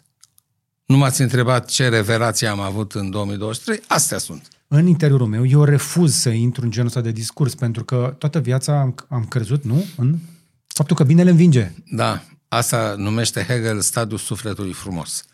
Există niște stadii ale evoluției spirituale și unul dintre ele este stadiul sufletului frumos, în care tu crezi în bine, crezi în victoria binelui, ai niște valori frumoase, morale și îți închipui că toți oamenii sunt la fel. Pe urmă afli că nu sunt toți la fel, dar majoritatea sunt ca mine. Pe urmă afli că nu majoritatea și zici, da, dar ar putea fi. Și tot te amăgești până când ajungi la concluzia că nu e așa și că lumea nu e cum ai visat. Și spune Hegel, de regulă acești oameni când se trezesc devin mizantropi. Dintr-o dragoste abstractă pentru umanitate ei ajung într-o ură abstractă, la fel de abstractă, de nejustificată pentru oameni. Misantropul este cel care urăște omenirea. De ce? Că nu este așa cum și-a dorit-o el. Nu e așa cum a crezut. Dumneavoastră aveți grijă să nu rămâneți în stadiul sufletului frumos, pentru că sunteți un om matur. Și dacă devii mizantrop? Păi încercați să uh, găsiți uh, calea de, nu calea de mijloc, echilibru, pentru că uh, încercați să faceți ce am făcut eu. Ce ați făcut noastră? Păi asta, am realizat uh, ce lume trăiesc, uh, refuz să mă îmbăt cu apă rece, refuz să mă am- autoamăgesc, uh, refuz să-i amăgesc pe alții, de-aia vin la dumneavoastră și spun ce gândesc, dar nici nu urăsc oamenii. Fiindcă oamenii sunt frații mei, suntem toți copiii lui Dumnezeu. Ajungem și la relație dintre oameni. Pentru că vreau să mai închidem, destu- uh, să închidem bucata asta politică și apoi venim pe partea asta de oameni, că am acolo să vă întreb niște chestii care mă, mă uimesc în perioada asta. Dacă oamenii ăștia care păstrează controlul, eu o să le spun moroi, Da, moroi. să caută cineva ce înseamnă moroi, că o să înțeleagă după aia. Sunt strigoi în variantă oltenească. Care e contractul social între noi și moroi? Pentru că dacă ei continuă să controleze țara de mai mult de trei decenii, există un contract social între noi. Noi îi lăsăm, pentru că ei sunt mai puțini decât noi. Ei cum controlează ei acest contract social? Că nu pot fi mai puternici ca noi. Ei, de fapt, au contract cu ignoranța și cu comoditatea. Cu un anumit individualism, individualismul ăla de tip premodern, nu modern, care înseamnă uh, responsabilitate, libertate, demnitate, ăla e individualismul modern. Individualismul premodern este individualismul egoistului. Eu să-mi văd de treabă, îmi văd de treaba mea, mă descurc pe spezele mele, descurcărețul. Eu mă descurc fără să mă so- solidarizez cu alții, fără să mă asociez. E problema mea, m- mă descurc pe cont propriu. Acest individualism, acest, deci egoismul, lăcomia personală, ignoranța, comoditatea, toate astea, uh, prin toate astea uh, oferim moroilor uh, posibilitatea să facă ce vor cu noi. Ăștia suntem noi bucureștenii, așa sunt și din Cluj și cei din Brașov. Suntem toți niște oameni foarte de treabă dacă stăm la o masă, dar nu reușim să ne adunăm. Păi în plan psihologic suntem ok. Problemele apar în planul valorilor, în plan cultural. Adică? Adică acolo unde există un sistem de valori, dacă noi avem ca valoare solidaritatea, dacă avem ca valoare încrederea în celălalt, dacă avem ca valoare uh, binele comun, binele general, atunci da, vom acționa și vom vedea în celălalt un frate, un tovarăș, un de idei, un, un concetățean. Dacă nu, văd un tip oarecare, un indiferent sau eventual un dușman care atentează la ce vreau eu să obțin. Dar nu credeți că ni se induce starea asta pentru că în realitate nu toată lumea depășește pe linie de tramvai, nu toată lumea dă țepe, nu toată lumea Nu toată lumea, dar gunoaie. problema este cine e cu masa critică. Deci masa critică aia care dă tonul, nu mă interesează să-i luăm la număr. Nimeni nu spune că toți românii, nimeni nu spune că toți uh, cetățenii, că toți oamenii politici. Nu. Nimeni. Este o formă de a ne exprima pentru a câștiga timp. Mai prescurtăm. Nimeni nu ne poate bănui că suntem atât de troglodiți încât generalizăm nepermis. Nu toți. Problema este majoritatea. Ce fac? Care e regula și care e excepția? Și din păcate regula este inversată. Știți bancul ăla cu taximetristul, cu meseriașul? Da, cu semafoarele. Da. Deci ăla ajunge să facă o regulă din uh, zmecheria lui. Trece pe verde, trece pe roșu, trece pe roșu până se oprește la verde. De ce? Dacă vine un meseriaș și mă bu- bușește. Și în, mo- în momentul ăsta, regula că trecem doar pe verde și ne oprim la roșu s-a schimbat. Trecem pe roșu și ne oprim la verde. Ce înseamnă asta? Acolo suntem? Da. Problema este că în foarte multe domenii roșul e sudat la verde și verdele era roșu. Deci noi am schimbat sensul uh, circuitului electric. Noi sau ne-a prostit cineva? Nu, nu, asta e- vine din, de demult. Vine, o le critica și Eminescu. El punea pe seama fanarioților. Noi acum p- punem pe seama comuniștilor. Găsim tot timpul un cal de bătaie ca să explice de ce suntem așa cum suntem. În loc să vedem, domnule, suntem cum suntem, hai să vedem unde avem părți bune, unde avem părți rele, unde trebuie să umblăm, să ștergem, să spălăm, să coasem, să cârpim, unde trebuie să rupem suficient de mult și să aruncăm, pentru că nu toată tradiția românească e utilizabilă. Nu tot trecutul nostru este utilizabil în, pentru prezent și pentru viitor. O serie de lucruri trebuie să renunțăm la ele, cum ar fi violența familială, de bine. Violența în familie. Sunt lucruri la care trebuie să renunțăm dacă vrem să devenim oameni cu adevărat. Sau creștini adevărați, nu doar cu numere. Am mai învățat ceva astăzi, ne-a spus că nu suntem încă moderni, suntem premoderni. Da. Suntem individualiști și egoiști. Da. Și trebuie să recunoaștem lucrul ăsta, că cel mai mult tragem pentru noi, nu pentru grup. Dar uitați-vă în trafic. Traficul e o carte deschisă a psihologiei unui popor. Dar, încă o dată, parcă nu mai e așa rău, cu- atât de mult scandal ca altă dată. Parcă nu se mai îmbulzesc cinci mașini în uh, semafor. Parcă mai văd oamenii că se mai pun uh, aliniați în colonați pentru banda de stânga sau de dreapta. Mai vine câte unul care depășește colona, dar mai puțin ca altă dată. Să dea Dumnezeu să fie așa. M-aș bucura. Nu să vedeți altceva. Eu n-am văzut, n-am zis că văd altceva, dar n-am văzut, n-am observat că să... Dumneavoastră sunteți șofer, eu merg mai mult cu taxiul, deci s-ar putea să aveți dreptate și m-aș bucura, sincer. Așa atunci, dacă am vorbit despre partea asta de politică și de inacțiunea oamenilor buni, că până la urmă pe asta se bazează Moroi, haideți să mergem un pic în partea socială. Anul acesta am avut o parte de un experiment social foarte interesant. Nu știu dacă ați auzit de Freds. Sunt convins că ați avut altă treabă. Dar am, a mai apărut încă o platformă socială în România, Nelipsia, tot a lui Zuckerberg, care este o platformă în care în, în, nu primează pozele, ci primează textul. Mm. Și românii se pot exprima liber sub formă de text. Și acum, n-ați auzit încă de chestia asta, nu? Nu, e tot limitat ca la TikTok sau e, poți să scrii cât vrei? Uh, uh, poți să scrii cât vrei. Însă, ea copiază cumva ideea de la Twitter în care poți să scrii un număr limitat de caractere, dar nu există o limită. Însă, în realitate, este o platformă care... A, la Twitter am vrut să spun, Twitter. scuze. Da. de, din, a copiat Twitter, că de-aia au zis Freds. Vă las totuși să intuiți noastră, la cum știți noastră poporul român, Cum au arătat primele zile pe Freds? Ce fel de discurs, ce fel de mesaje au postat oamenii acolo? De asta de autovictimizare. De, se etichetau între ei. Continuați. Se, unii se văitau, alții își făceau pe deștepții, dădeau lecții, ceva de genul ăsta. Mai apăsați un pic pedala. Curaj. Se pare că încă nu există cenzură acolo. A, că se înjurau? Păi asta intră la etichetări. N-ați văzut uh, genul ăsta de înjurători. Încă n-ați văzut în România genul ăsta de înjurători într-un câmp deschis, teoretic, că este platformă publică. Deci dacă vă deschid, nu vă vine să credeți. Este, chiar este toată societatea de sus până jos, dar mai ales partea de jos. Și e în centru acum. E la vedere. E foarte la vedere. E aici, sus. Și mă gândeam, uitându-mă la ce se întâmplă acolo, mi-am propus, spre exemplu, să ajung unul dintre cei mai urmăriți fără să scriu nimic, încă n-am scris. Să și mă gândeam dacă sunt eu mai curajos, sunt creativ sau dacă doar mi-e frică. Încă nu mi-e clar.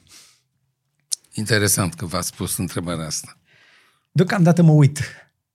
E una dintre rarele ocazii în care nu sar de la început. Că am fost, la început am fost și pe Facebook, la început am fost și pe Twitter și pe YouTube. Am, am, am vrut să fiu printre primii acolo, am vrut să fiu pionier. E puraș. Repede. Mm. Data asta am zis, mă stai un pic. Nici chiar așa. Dar, stăteam și mă întrebam, uitându-mă la tot ce se întâmplă acolo, pentru că este un experiment social. O platformă care se deschide, oamenii încep să scrie, își imaginează că este un loc în care, ok, dacă comunicăm în scris, trebuie să spunem ceva. Acel ceva trebuie să fie interesant, ca să atragă reacții și să atragă urmăritori. Fiind o platformă nouă, avem și oameni care sunt deja cunoscuți pe alte platforme, care vor să-și extindă aria de acțiune.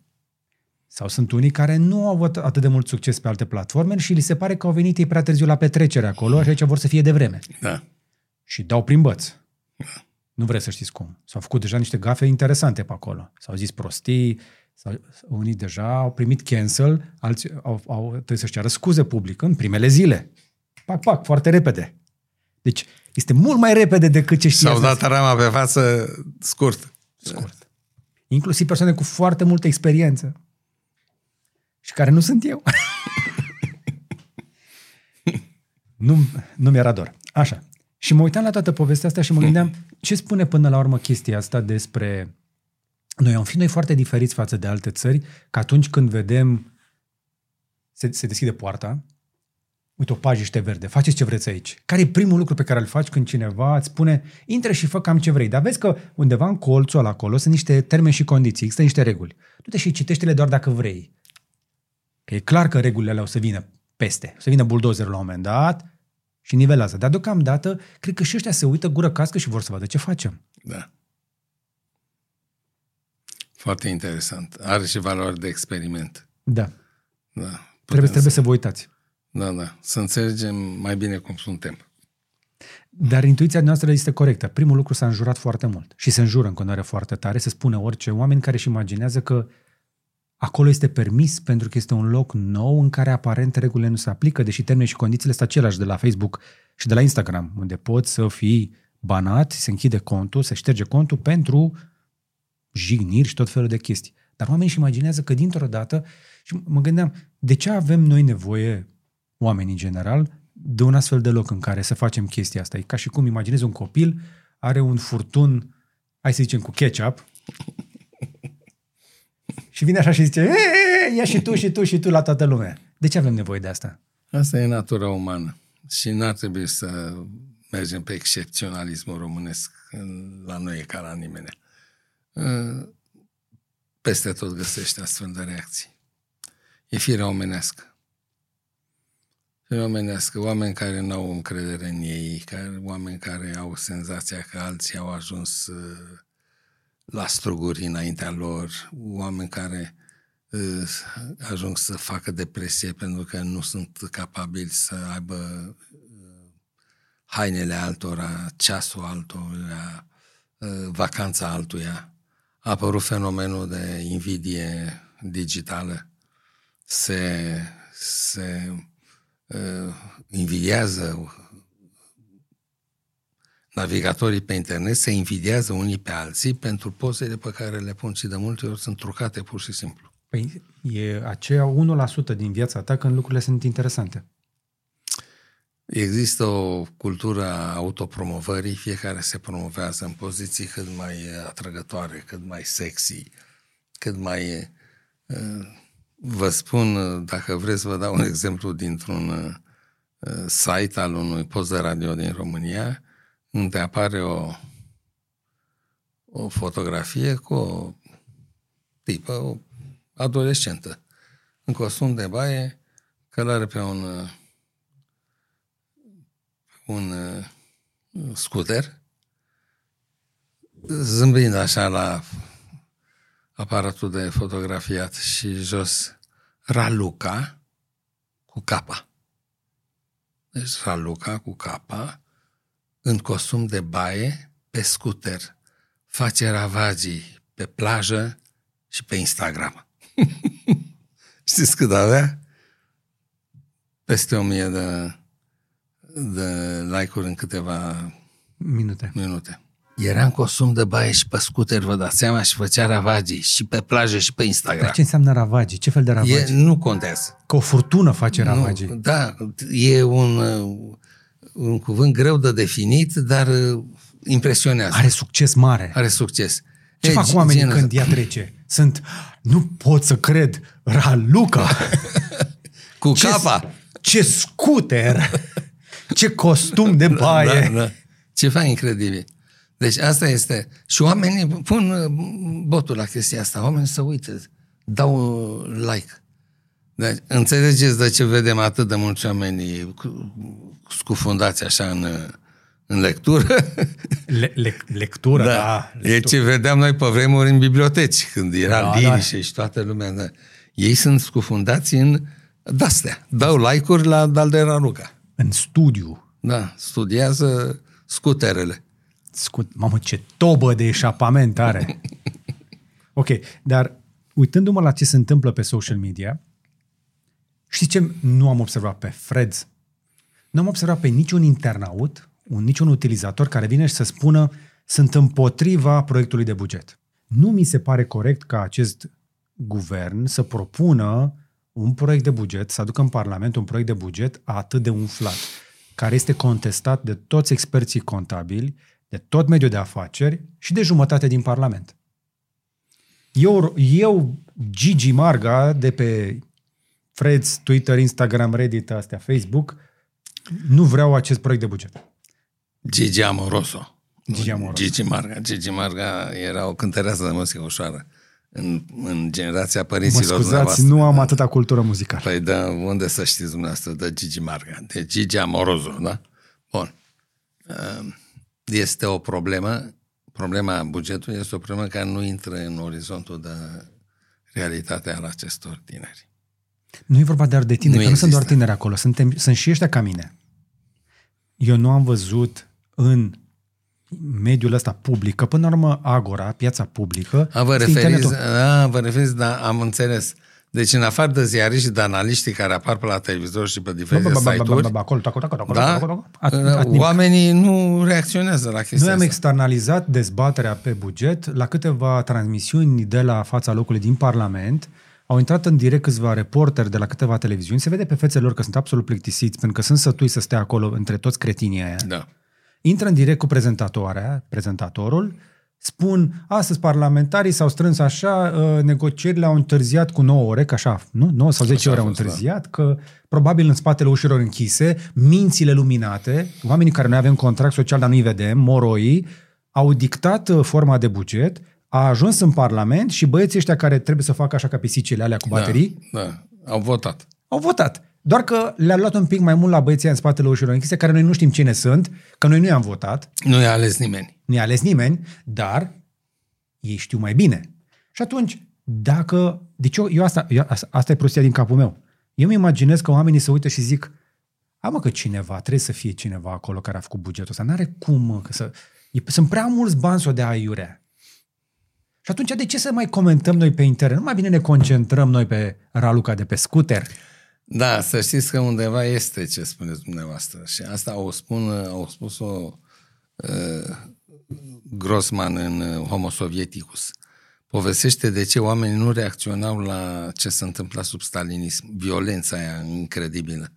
Te trezeai la miezul nopții cu volgă neagră în fața blocului, urcau patru tovarăși în haine de piele de la KGB, te sălta pe tine sau pe tine și pe soție sau copiii rămâneau singuri în casă și dispăreai pentru totdeauna. Și niciun vecin nu ieșea. Niciun vecin nu ieșea. Și Grossman spune, exista în uh, poporul rus o credință, uh, o superstiție, o, o credință superstițioasă în dreptatea imanentă. Dacă oamenii ăștia sunt luați, înseamnă că au făcut ei ceva. Imposibil să ia fără să fie vinovați. Nu știm noi, dar o vină trebuie să aibă. Și de ce să devină o complice? Da.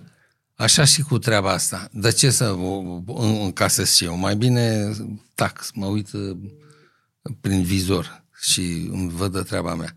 Așa e și cu asta. E imposibil să nu fie cineva acolo care știe să facă bugetul. Nu se poate. Ori uh, acolo, genul ăsta de oameni sunt exact ca... Uh, știți cum uh, reacționa Ceaușescu când îi se atrăgea atenția că s-ar putea să greșească? Mm. Mi-am povestit actrița Ileana Bărlădeanu, care o actriță e fica lui Victor Bărlădeanu, care la un moment dat a fost... În Comitetul Central, nu? Da, da, sub Ceaușescu și un mare economist și specialistul lor în și sper că a fost, dacă nu mă știu, și guvernatorul Băncii Naționale, dar nu sunt sigur. Și când Ceaușescu a strâns Consiliul de Stat și le-a spus că are de gând să mărească uh, rata de acumulare la 33% din PIB, deci 33% din uh, venitul național să fie dat pentru dezvoltare, pentru investiții și doar restul pentru consum și pentru motivarea muncii, pentru toate lucrurile astea. Și Bărlădeanu i-a spus, Toașul uh, era președinte al Consiliului de Stat, nu al României. Toașul președinte, treaba asta s-ar putea să dea toată economia peste cap. Literatura de specialitate spune că nu se poate depăși 24%. Tot ce este peste 24% din PIB s-ar putea să fie prea mult și nu mai ai bani de întreținere a capacităților de producție, nu mai ai bani pentru proiectare și dezvoltare, nu mai ai bani pentru motivarea uh, forței de muncă. și cu argumente a venit. Ceaușescu se uită la el și îi spune Auzi, Bărlădeanule, dacă tu care ești specialist gândești așa, ce să mai zic de alții? Vă dați seama ce sofism era aici? Da. Adică în loc să spui, bă, dacă specialistul economistul nostru îmi spune că e o problemă, eu să mă mai gândesc. Da. Nu? Zice, dacă tu care ești specialist gândești așa, prostule, ce să mai zic de alții care nu sunt specialiști? Deci toată lumea trebuie să-și imagineze că el este luminat. Eu, eu cred că după ce i s-a spus zeci de ani că el este liderul maxim, că este da. cel mai iubit fiu al se, poporului. Se vedea deasupra tuturor. Și n-avea cum să aibă idei greșite. Culmea că a avut și idei foarte bune.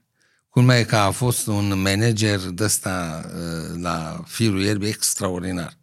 A coordonat uh, uh, dezvoltarea unor relații politice, relații economice, da. relații internaționale. A fost mediator în diferite conflicte internaționale. A condus, cum spune Pacepa, în orizontul roșii, a condus o întreagă divizie de spionaj economic care a adus pe gratis în România tehnologie de ultimă oră. Deci a făcut niște lucruri și cu gândul la țară și la viitorul ei. A făcut niște lucruri extraordinar de bune. Da, a făcut niște tâmpenii și de pe modul că știu mai bine decât toți. Păi a întrebat pe cineva dacă trebuie să plătim datoriile la femei? Păi cine a întrebat? Pe nimeni. A fost hotărârea lui. A, a, Gândire de om simplu de la țară, să n-am datorii. Da. Deci pe, să n-ai treabă cu băncile. Deci, pe de-o parte a făcut uh, împrumutul fără să întrebe pe nimeni. A doua parte, uh, s-a hotărât să plătească toate datoriile. S-a scos singur din sistemul uh, internațional de capitalul mondial, piața mondială de capital. S-a scos singur de acolo, fără să ne întrebe. Și pe urmă ne cerea să ne sacrificăm, să strângem cureaua ca să plătească el datoriile, fără să ne întrebe. Le plătim, Și în loc să dea drumul la nivel de trai, la, să simtă poporul ceva, continuă să strângă șurubul. În momentul ăla, românii nu mai, nu mai sperat la nimic. Ei speraseră până atunci, Da. până în 89. La sfârșitul anului are loc revolta de la Timișoara, pe care o serbăm acum. Și cu toate astea mi-aduc aminte de vorba aia care spune că românul nu se trezește până când nu vine rusul să ia uh, cămașa de pe el. Da. E o formă de, numai când simți o amenințare directă. Atunci, Și imediată. Da, și imediată, da. Și atunci ne uităm la oamenii ăștia care sunt la putere și până la un punct, fie că ne place sau nu să admitem, cu toții ne imaginăm, indiferent de nivelul de educație, cred că crește procentul acesta pe măsură ce totul mai jos în noroi, că există undeva acolo o înțelepciune luminată, acest contract social de care spun, băieții aia sigur sunt acolo cu un motiv, nu? Că sunt deștepți. Ăia, ăia sunt niște minți luminate care au interesul nostru în vedere. Da. Și atunci, de ce să ne batem noi capul cu politica? Nu mai bine ne luăm noi de oameni cunoscuți, de cântărețe, de Raluca, ne luăm de ăla care... Vedeți, asta e grav, că um, regimurile noastre din ultimii 30 de ani, inclusiv uh, anul 2023, au distrus câteva mituri pe care românii stăteau, dar mi-e tare teamă că unul dintre mituri este democrația. Deci dacă tu ai ajuns să delegi- delegitimezi atât de tare democrația, să nu mai poată să fie un ideal politic pentru români, e grav. Asta face pârtie unor forțe ca aur. Când oamenii nu mai au Ca încredere în SOS. nimeni, vor crede Da. orice. Da. Când nimic nu e posibil, totul e posibil. Când alegi un smartwatch, trebuie să decizi dacă vrei să fie elegant, să fie de la un brand anume sau să înregistreze cu precizie bătăile inimii, pașii, somnul și diferitele tipuri de antrenament pe care le faci. Profesioniștii și atleții în general folosesc Garmin tocmai din acest motiv. Noile Garmin Fenix 7 Pro, cu cei mai noi și mai preciși senzori și cu sticlă din safir, ramă din titan și încărcare solară, sunt acum disponibile pe shop-ul nostru pe Gadget Boutique. Avem atât varianta de 47 de mm, cât și pe cea mai stilată de 42 de mm. Intră pe gb.ro să vezi dacă ți se potrivește pentru stilul tău de viață. Noi le purtăm deja de câțiva ani. Am lămurit în mare cam care e contextul politic, social, la nivel de societate, mai ales după pandemie, părem toți că am rupt lanțul ca tigri, ne-am văzut de interesul personal, am devenit iarăși premoderni și ne-am adâncit în sing- singurătate. Da. Divorțurile iarăși sunt la record, la nivel record, singurătate, anxietate. Sunt prea multe ca să vorbim despre ele. Trebuie să luăm un pic în ordinea urgențelor, pentru că spuneam că este an electoral 2024 și noi românii avem acest talent să punem toată responsabilitatea și speranța într-un om. Și va să votăm la alegerile prezidențiale. Ce vedeți acolo? Speranța asta în omul providențial e dată în primul rând de ignoranță. Pentru că oamenii, în marea lor majoritate, nu știu care sunt atribuțiile unui șef de stat în România, conform Constituției. Sunt mult mai puține decât cred ei. Și asta vine dintr-o comparație uh, eronată cu alte sisteme, unde știm că președintele este ales la urne în mod direct, deci sunt republici prezidențiale, vezi Franța. Și atunci președintele are un rol, rol hotărător, este o instituție a administrației la fel de importantă ca guvernul. Ori în România nu e așa. E ales la uh, urne, are cea mai mare legitimitate electorală, e ales de cel mai mare număr de alegători, dar nu are uh, atribuțiile pe care le are un președinte francez. Din Deci- ce punct de vedere? La ce vă gândiți? Păi el nu poate, el uh, nu poate interveni decât în, în uh, armonizarea relațiilor dintre stat și societate și dintre instituțiile statului, atât. El nu poate, de pildă, nu poate provoca alegeri anticipate. El nu poate scăpa de un uh, parlament inept. Poți să ai un, parla, un, uh, un parlament inept, plin de inepți, de oameni fără gândire poți să, sau fără gândire logică, sau fără gândire de perspectivă, gândire strategică, o, o inepție. E, cu toate astea, el nu poate scăpa de el. Nu poate scăpa de un parlament corupt. Un parlament plin de hoți care și-au plătit uh, uh, mandatul și pe urmă stau să fure ca să dea banii înapoi, este un parlament e ca o boală pe societatea română, o tumoare a societății românești. Și președintele ar trebui să scape de un astfel de... Că asta înseamnă să fii președinte tuturor românilor. Să poți să-mi garantezi sănătatea societății, sănătatea sistemului politic. Președintele în România nu poate să facă asta. Iată de ce... Da, dar numește premierul. Îl numește... Șefii din servicii. Da. Procurorul general. Da, își asigură o anumită protecție instituțională prin numirea altora, dar nu e atât de mult cum cred românii. Pentru că românii nu aleg un președinte pentru că poate alege directorul SRI, ca să fie clar. Este da, dar au CSAT-ul ăla. Pentru că acum mai nou, în ultima perioadă, am văzut cum s-au trezit instituțiile să investigheze pe cei care au gestionat uh, achizițiile de vaccinuri, doar că le scapă ceva important.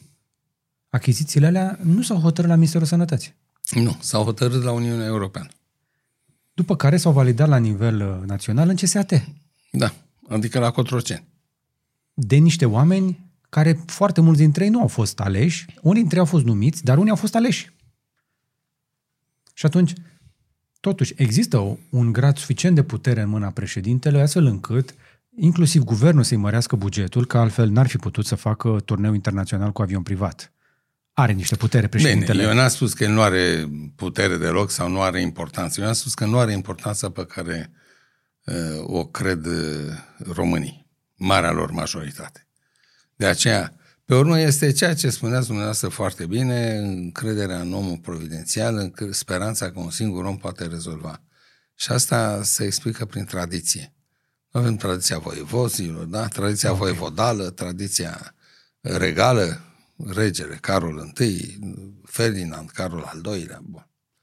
Pe urmă, este vorba de o anumită incapacitate de a vedea sistemul instituțional. Instituții nu se văd. N-au față. No face. N-au, n-au, uh, Pentru că nu comunică. Deci, nici nu știu să comunice, nu știu să-și găsească un om reprezentativ. Da? E, deci, lucrurile astea fac ca românul să nu se gândească la, uh, uh, la cum să spun, la uh, coroana aceasta, la garnitura aceasta de instituții care stau în jurul unui președinte.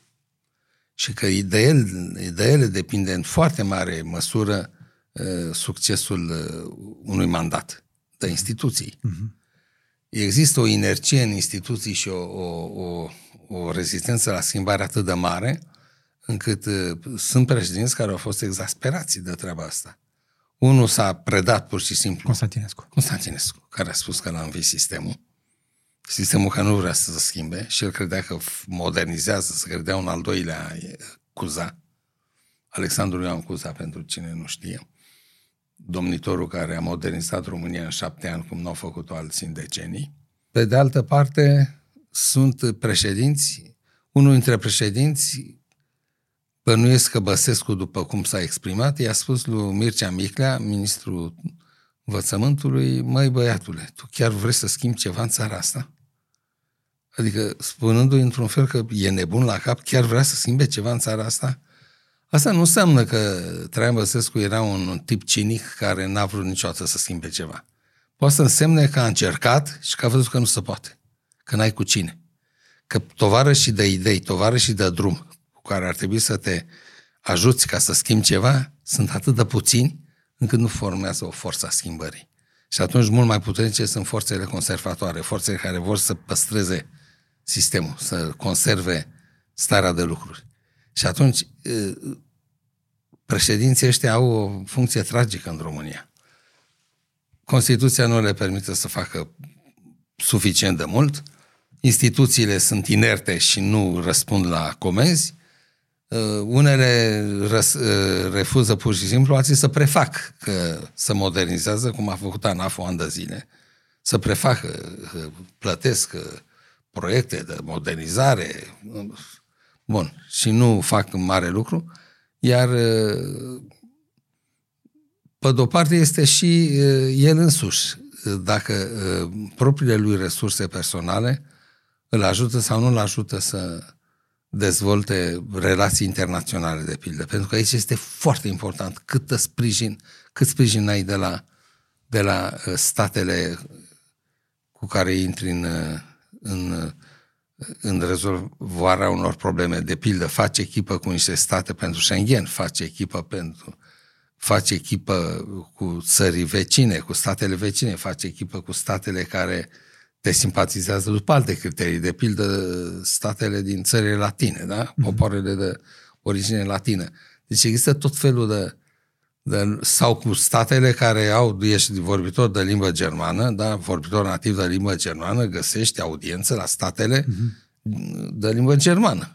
Atât, e atât de simplu că faptul că știm limba să ne deschidă o ușă? Este, da, este o limbă, este o...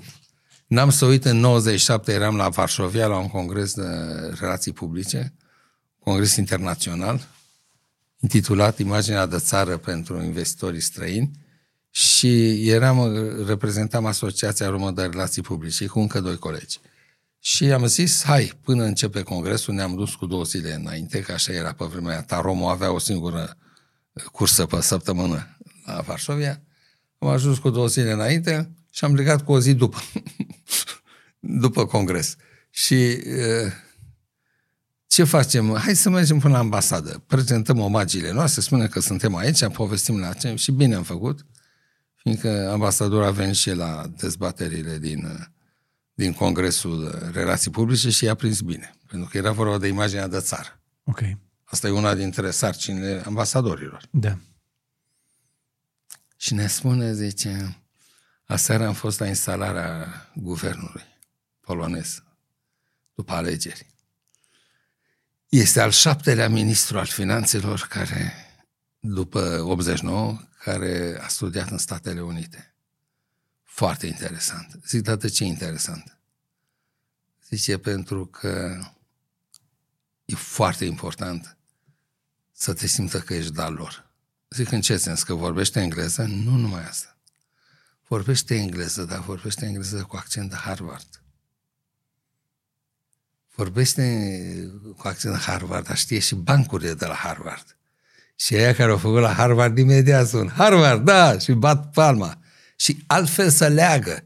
Altfel, ministrul finanțelor din Polonia a obținut foarte multe lucruri de-a lungul anilor au fost persoane diferite, dar toate da. aveau același profil. Au și comunitate mare de polonezi în Statele Unite, au, dar au. și noi avem comunitate mare de români. Deci ce, ce înțeleg din ce spuneți dumneavoastră, ca să sumarizez un pic, este că, până la urmă, președintele are un rol semidecorativ la noi, dar poate fi un purtător de cuvânt important da. și poate exercita influență prin diplomație. Și prin uh, personalitatea lui. Și prin personalitatea lui. Da. Câte vreme le scoate la iveală și câte vreme vrea să facă ceva cu ele.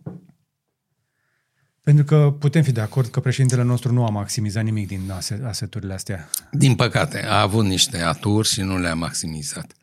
Pentru că am impresia că dacă nu o fi vorba de alte, alți moroi aflați în spate, am impresia că nivelul dumnealui de aspirație a fost mai, mult mai scăzut decât credeam când l-am votat. Poate să fie Claus Iohannis cel mai ușor de uitat președinte din istoria României? Nu, nu va fi ușor de uitat. Nu, dar uh, se va vorbi despre el în multe feluri, și bune și rele, și laudative și uh, criticoase, dar uh, din păcate performanțele nu sunt atât de... Gândiți-vă de pildă sub Iliescu. Am redobândit statutul de clauza națiunii cele mai favorizate pentru Statele Unite. Da. Tot sub Iliescu, în, nu, sub, sub, deci în 2007, nu mai era Iliescu. Era Băsescu. Am, era, Băsescu. era Băsescu. Am intrat în Uniunea Europeană Europeană. și pe urmă NATO. Deci sunt niște mandate care sunt marcate de niște evenimente istorice pentru România. Spuneți-mi care ar fi...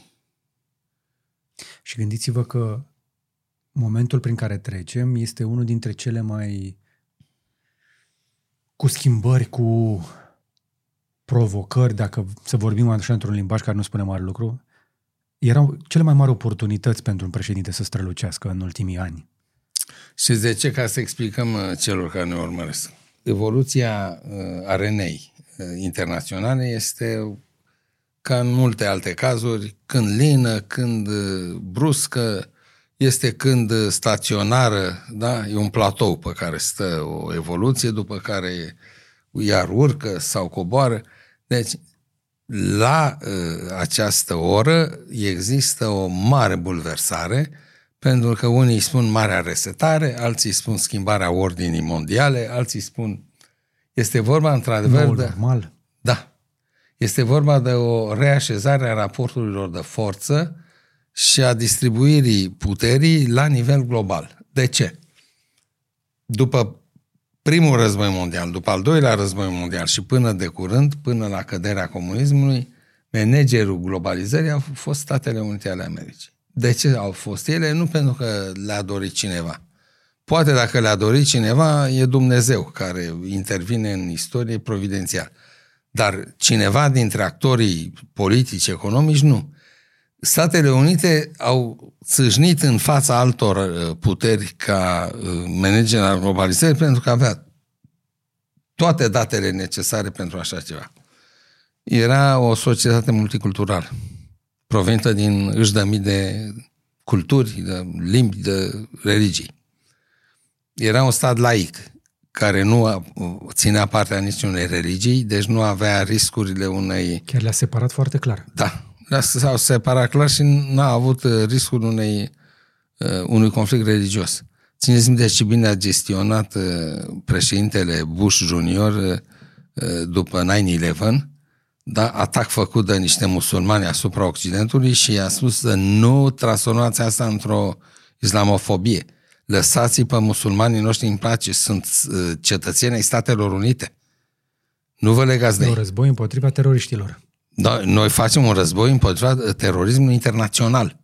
Lăsați-i pe musulmani. Deci a reușit să aplaneze. Asta nu putea să o facă dacă era un stat religios, care era doar cu creștinismul sau doar cu protestanții care au întemeiat Statele Unite. Bun. Deci, pe urmă, avea o putere, un ritm de evoluție tehnologică uluitor.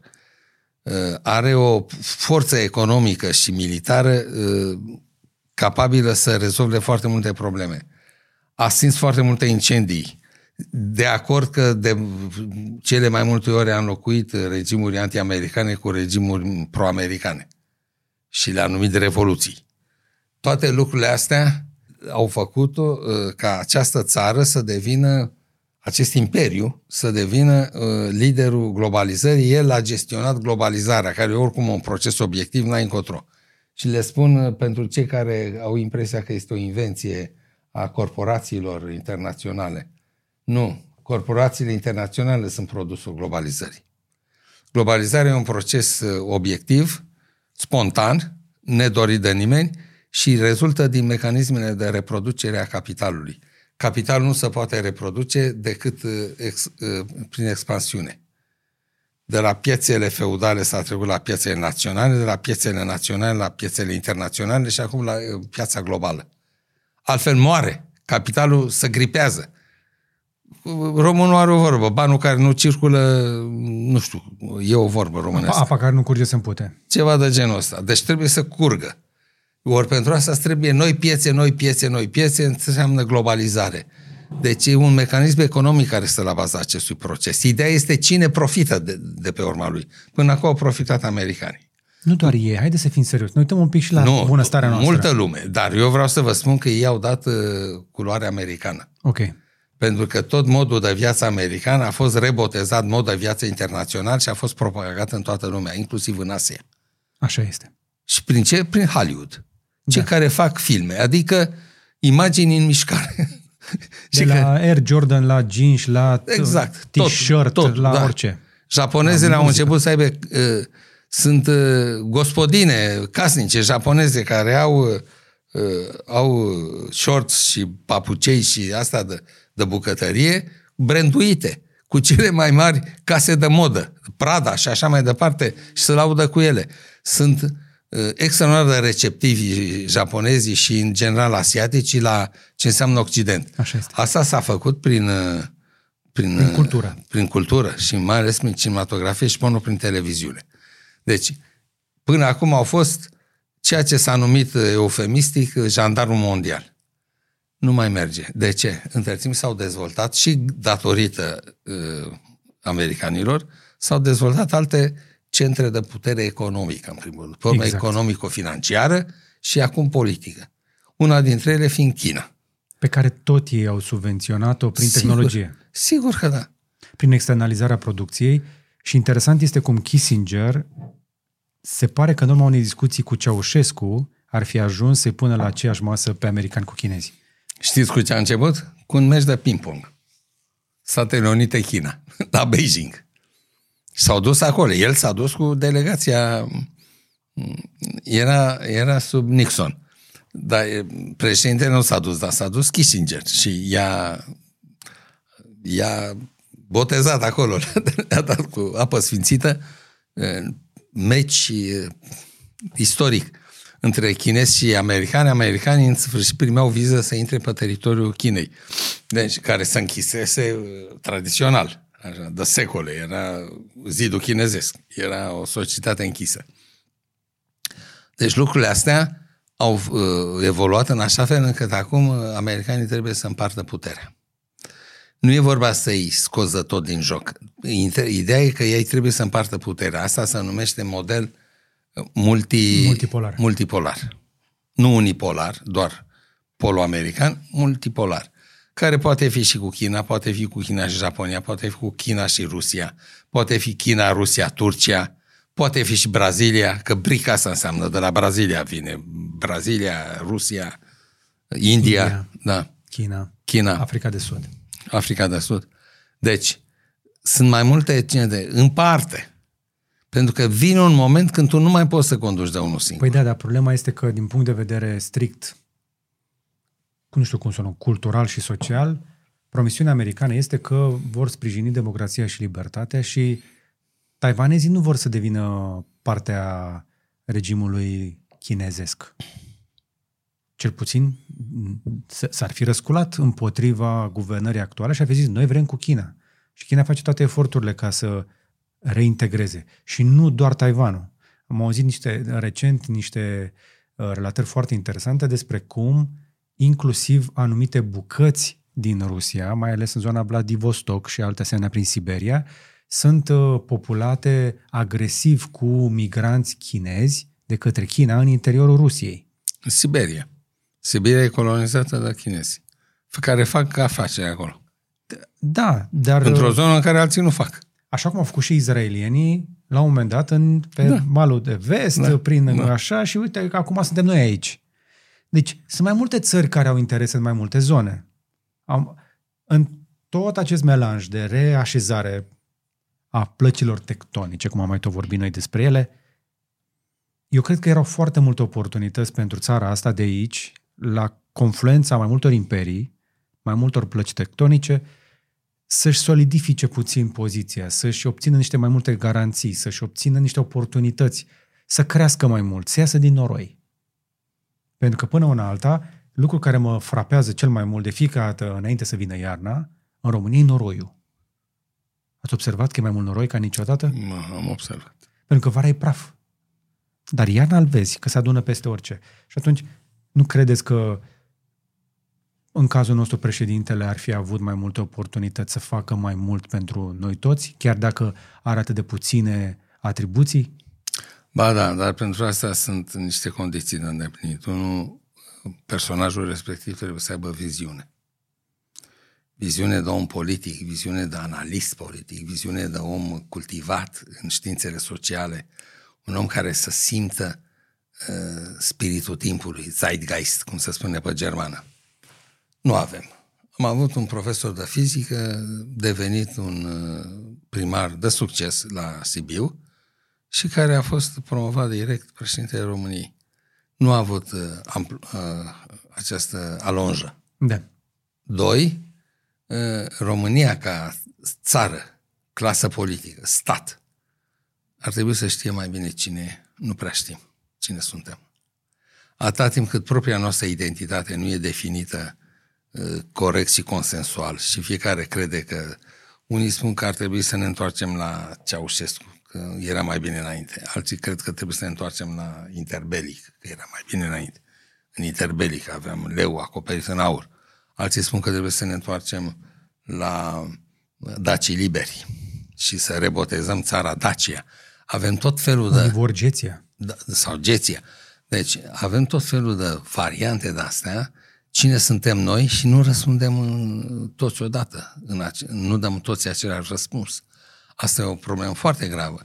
Să ne lămurim, suntem societate închisă sau societate deschisă? Ne vrem o societate închisă de tip tribalist, să ne știm toți între noi și să ne promovăm unii pe alții după criteriul rudeniei, sau suntem o societate deschisă și ne deschidem valorilor? contribuției tale economice la, uh, la uh, profitul firmei, contribuția ta la cercetarea științifică sau talentul tău uh, pedagogic pentru formarea cadrelor într-un domeniu. Atunci te promovezi pe tine, nu contează dacă ești sau nu rudă cu mine. Deci asta înseamnă să treci de la relații de tip în societate închisă la so- relații de tip societate deschisă, care înseamnă valoare profesională, valoare economică, înseamnă uh, uh, cerere-ofertă, valoarea pe piață, înseamnă uh, schimb echivalent de valori, toate lucrurile astea țin de societatea deschisă. Ori noi nu suntem lămuriți, vrem să fim societate închisă, societate deschisă. Cei care vor vota cu aur în 2004 sunt cei care să simt bine într-o societate închisă, care preferă să-l cunoască pe nenea ăla de la care cumpără preferă băcanul de la colțul străzii, nu-i place la mega imaj. Ok. Acum mai mai pune și îi desfințează casierița cu care mai schimba o vorbă și îl pune să buchisească acolo niște da. clape. Deci, problema e ce vrem să fim. Bun, vrem să fim o țară de periferie, de semi-periferie, să ne apropiem de centrul Imperiului Economic Mondial sau rămânem la periferie și vom continua să dăm forță de muncă ieftină și resurse naturale și să primim uh, cu țărâita tehnologie de mâna a doua sau a treia. Sau începem să ne producem singuri. Că fără economie nu suntem nimic.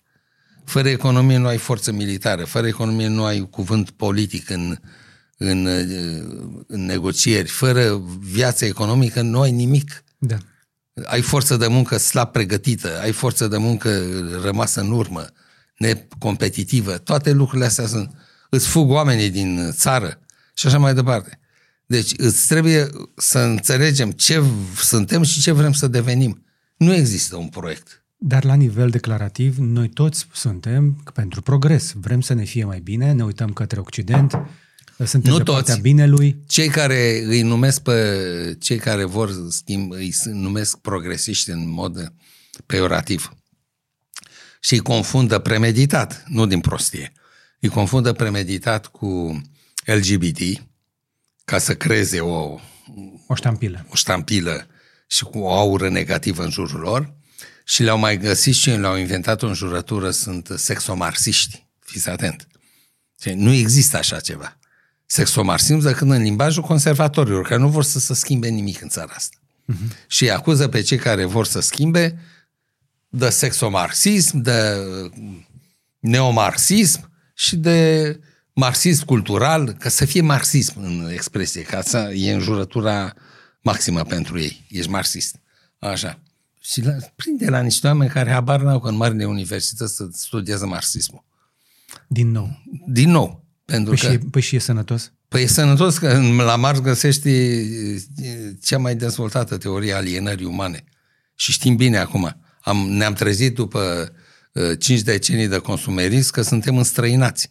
Am devenit niște consumatori imbecili, nu mai știm. Păi da, dar tot Marx ne spune că totul se totul gravitează în jurul ideii de putere, că totul este pentru a căpăta mai multă putere. Da, dar puterea e, uh, zice el, e luptă între clasa dominantă din punct de vedere politic, economic, care folosește statul ca instrument politic în interesul ei.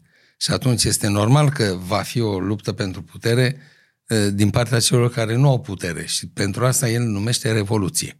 Este trecerea puterii politice din mâna unor, unor clase în mâna altei clase. Dar de ce spune el că trebuie făcută? Cu scopul de a desfința toate clasele. Cum le desfințează? Desfințarea proprietății private, asupra mijloacelor de producție, nu asupra hainelor și telefonului. Cum zicea doamna aia de la USR sau... Nu, profesor, dar noi n-am, mai, noi n-am mai încercat asta odată? Păi eu nu zic să încercăm, eu zic ce înseamnă marxismul. Nu există neomarxism în a spune vrem progres. A spune că vreau să digitalizez nu înseamnă că sunt neomarxist. A spune că sunt uh, uh, că vreau să folosesc inteligența uh, artificială în anumite domenii ale vieții, mai ales acolo unde nu mai am oameni, nu mai am pe cine să angajez, nu înseamnă că sunt sexomarxist. Scuzați-mă. Deci toate încercările noastre de a aduce noutate în România sunt blocate de înjurături de genul ăsta. Neomarxism, sexomarxism și așa mai departe. Și toți suntem progresiști. Toți care vrem să schimbăm ceva în România. Asta este uh, pavăza uh, conservatorilor, că nu vor să schimbe nimic. Și în numele cui? În numele tradiției. Tradiția care... Care poate fi și bună și rea, nu este de o, cele mai multe ceva omogen. Nu, nu prea ne aduce mare lucru. Nu ne aduce, dar ne aduce identitate. Avem și noi o tradiție. Iar Biserica Ortodoxă mai și folosește expresia Sfânta Tradiție. Deci nu numai că este tradiție, și sfântă. Și asta duce la... E de la șeful. Da, e de la șeful cel mare. Și asta duce la o formă de idolatrie, da? Idolatrizarea tradiției. Ca idol. Devine un idol uh, alături de Dumnezeu. Dumnezeu și tradiția, Dumnezeu și neamul, Dumnezeu și țara. Uh-huh. Asta înseamnă, de fapt, tradiția, identitatea noastră.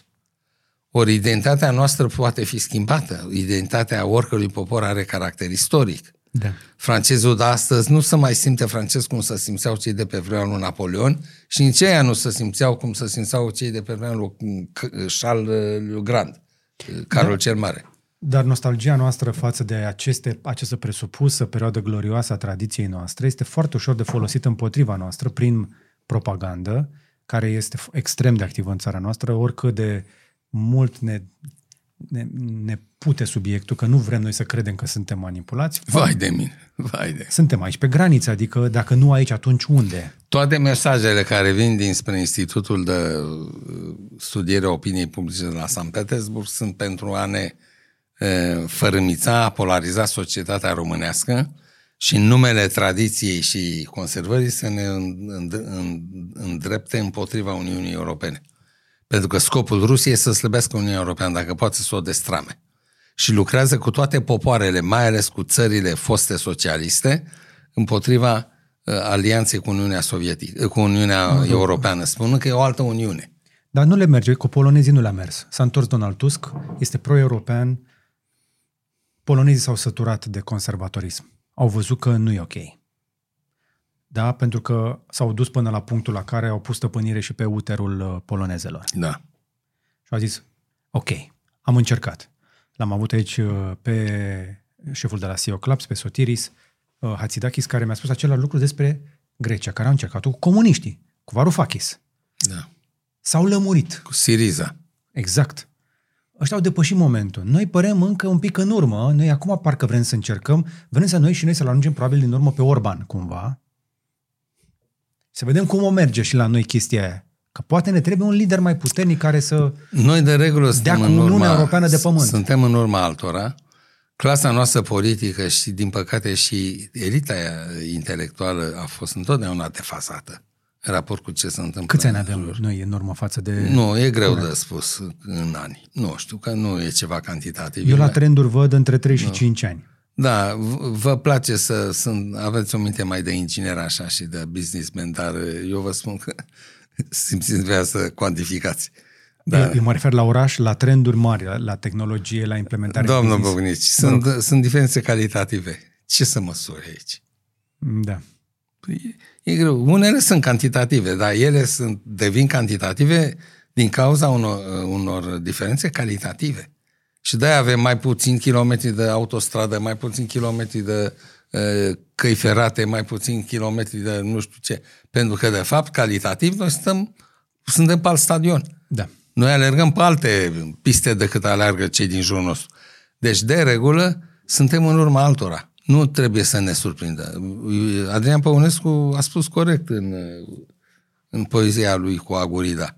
Spune că agurida se naște pe dealuri mai târziu, în toamnă, când dă bruma și dar da este bună că să naște, să e mai târzie, așa și românii, m-ați înțeles, făcea un merit din faptul că suntem în urma altora. ne coacem mai târziu ca Agurida. Da, da, da. Nu ne prostez noi pe ăștia, pe aici, pe noi cu schimbarea lor. Nu, noi cu Agurida noastră. La fel a făcut cu roată, roată, te mai inventăm o dată. Roata se numește poezia. Cântecul făcut de nu mai știu cine l-a compus pe, pe poezia lui, Roată, roată, te mai inventăm o dată, era uh, o poezie despre unul neion din nordul Moldovei, care își făcuse în lângă casă o moară de apă cu care făcea, punea în mișcare un dinam și și aprindea lumina în casă.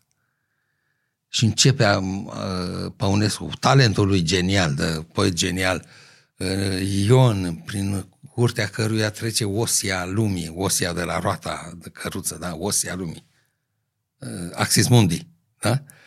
Centrul lumii era la Neion, curte. De ce? Fiindcă el a mai inventat roata odată. Și, nu ne, Socaciu cred că a făcut o, o cântec. Roată, roată, te mai inventăm odată. Foarte frumos. Dar reacționar. Noi transformăm într-un merit faptul că mai inventăm roata.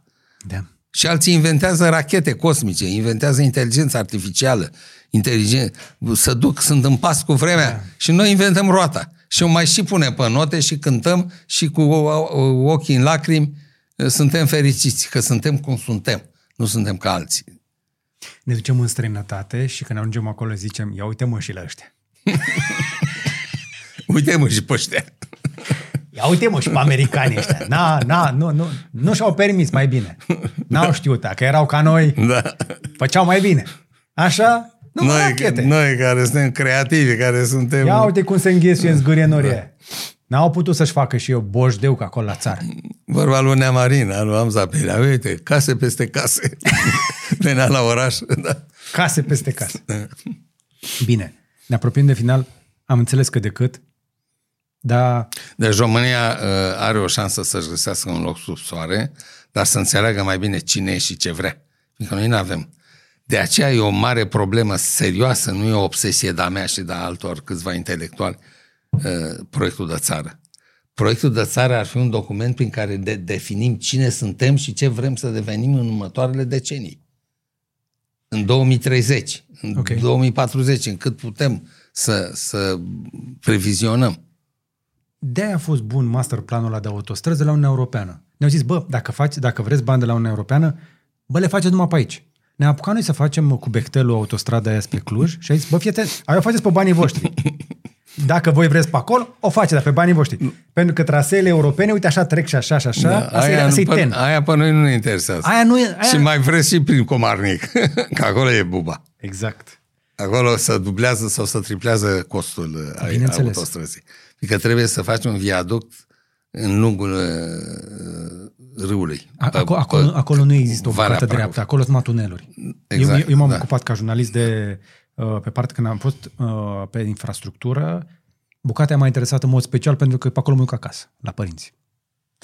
Și atunci, într-un fel sau altul ne ajută că atunci când vedem planul de ansamblu, vedem cam ce putem face.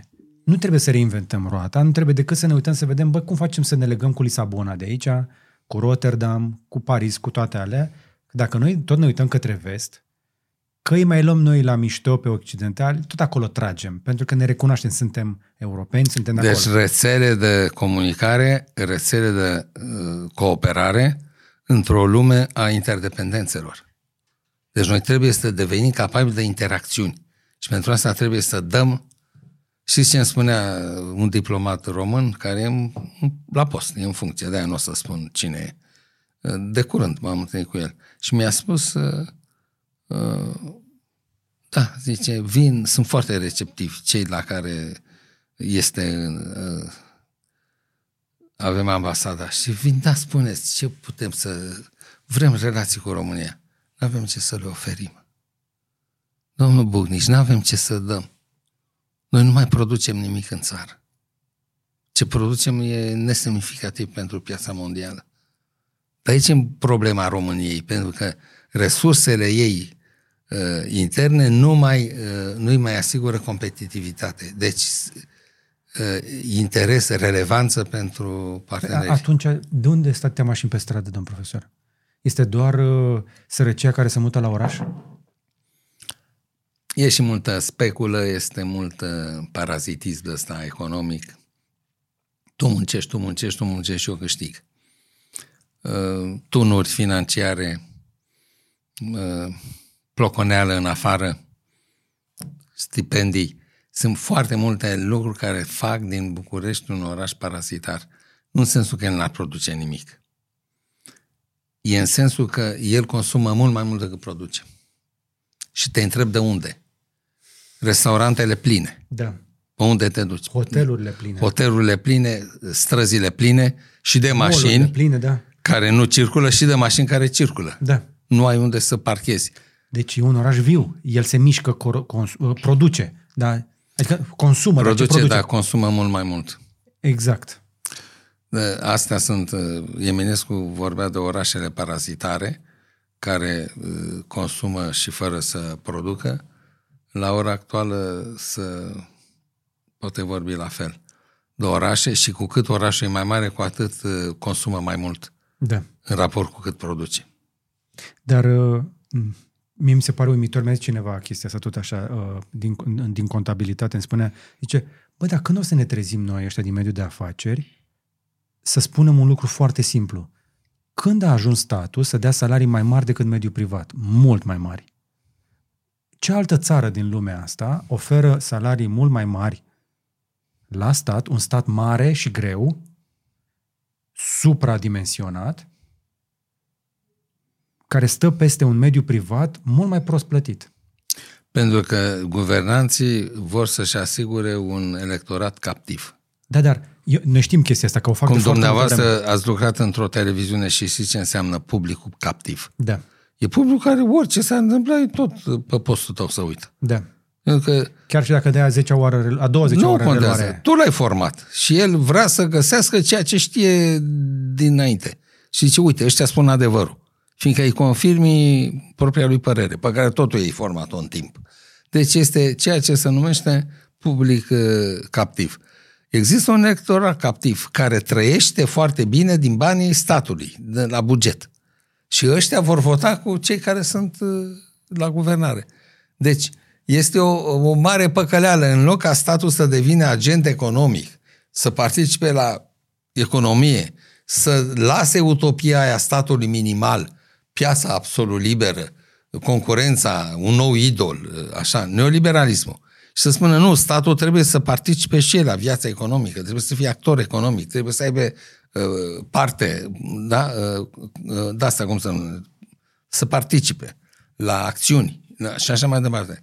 Deci toate lucrurile astea țin de altă viziune asupra statului. Nu, statul nostru devine uh, concurent al mediului privat, dând mai mult da. salarii mai mari, venituri mai mari uh, angajaților bugetari. Este incredibil.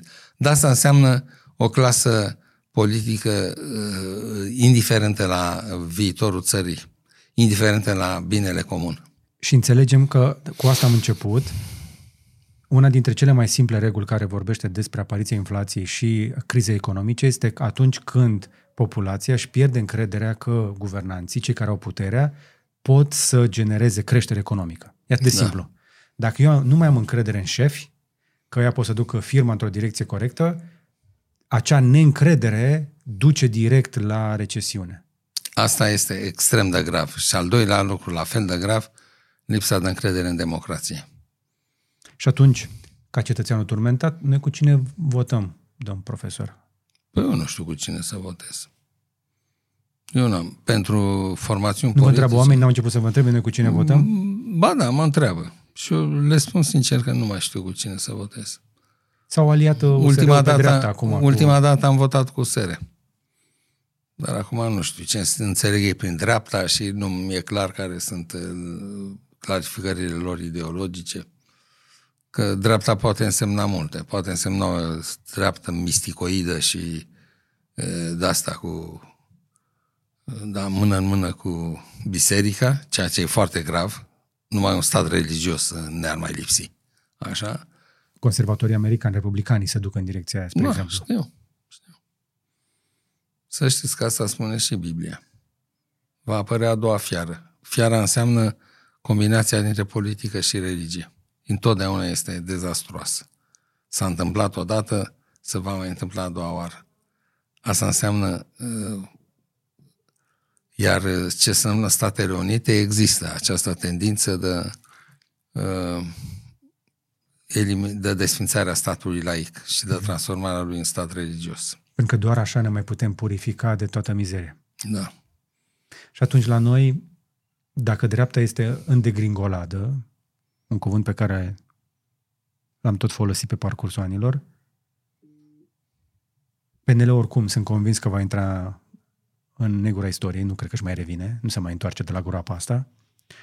Avem PSD, AUR, par uh, jocurile făcute ca să se păstreze situația actuală și Da, în, sunt. în etapa următoare. Sunt făcute. Denigrarea celorlalte partide, transformarea lor în în nerelevanți, compromiterea lor în ochii electoratului. încurajarea parlamentarilor să se ia în gură și menținerea acestei tensiuni, fix ca să îi uh, îndepărteze de secția de vot, fix pe cei din pătura mijlocie care da. pot înclina balanța. Da.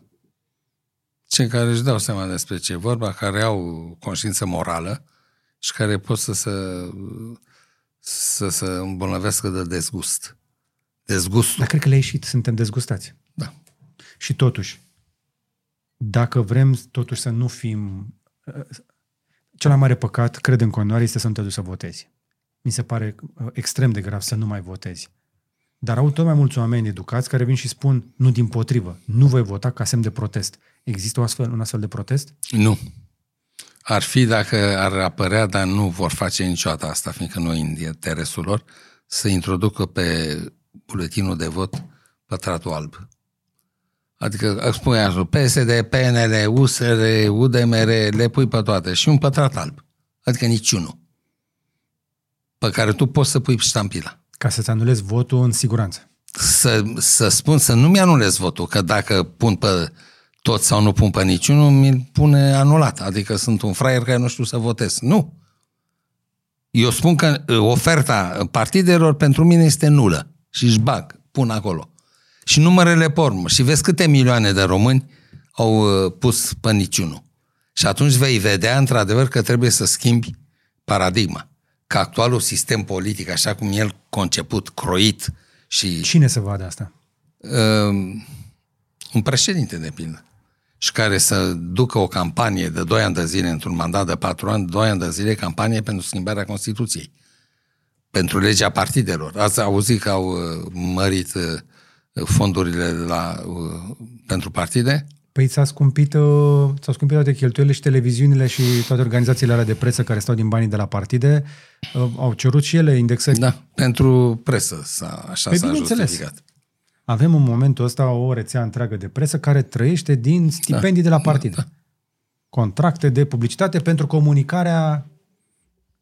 Politică. Deci, Comunicarea... mă uitam, spre exemplu, de ce are nevoie primăria sector 4 să-și facă reclamă la televizor? Că e mai frumos în sectorul 4. Ok. Dar de ce plătești din banii de la primărie reclamă acolo? Ce vrei să promovezi? Sau primăria de la sectorul 3 promovează accesul gratuit în târgul de Crăciun. care e faza? Nu știu ce business mai promovează accesul gratuit la evenimentele sale prin reclamă la televizor. Păi când a fost accesul negratuit? Întotdeauna a fost gratuit. Da, da, simplu fapt că se dă reclama aia la televizor Da, da, îmi da. spune ceva. Îți imprimă pe subliminal uh, ideea de primăria sectorului 4. Da. Bine, nu ne-ați zis cu cine să votăm, nu ne-ați ajutat nici anul ăsta. Nu, pe- la partide nu. Nu po- vă pot spune. Dar uh, la candidat la președinție deja se prefigurează două, trei nume. Avem, nu avem însă niciunul declarat oficial, nu? Nu, nu au făcut-o pentru că se De pare ce? că s-a declarat de chiar astăzi Ciucă. Vă spun de ce. Pentru, Ciucă s-a... Da. Da, da, bun. Pentru că există teoria asta în uh, marketingul electoral, că dacă te anunți mai devreme decât e cazul, încep să sară pe tine, să te demoleze, să te Dar în demonetizeze. America de ce nu le e frică să vină mai devreme să declare că vor candida? Au alte resurse. Au alte resurse și financiare și logistice și pot să vină cu contrapondere la noi, să tem deocamdată să, să devină ținte vii. Și atunci se mai temporizează cât pot până când se poate amână. Dar aici Nu știu, pot să spun cu cine aș vota? Uh, Puteți să spuneți, dar înainte de asta, v-aș ruga, din, că știu că sunteți conectat la informație, noi înregistrăm pe, cât suntem azi, 21. Mai sunt câteva zile până la Crăciun. În afară de domnul Ciucă, care tocmai ce și-a anunțat candidatura, cine credeți că va mai candida?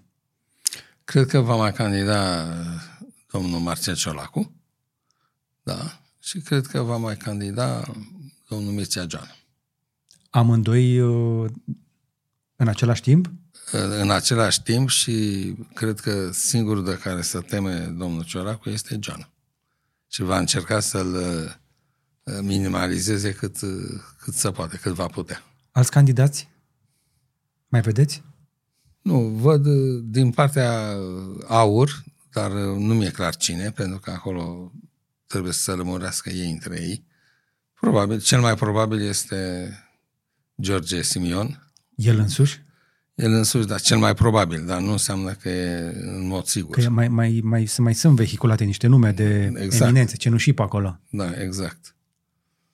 Cred că cel mai mare uh, impact ar avea un uh, candidat uh, care nu vine dintr-un partid. Partidele și-au arătat uh, limitele, și-au arătat suficiența.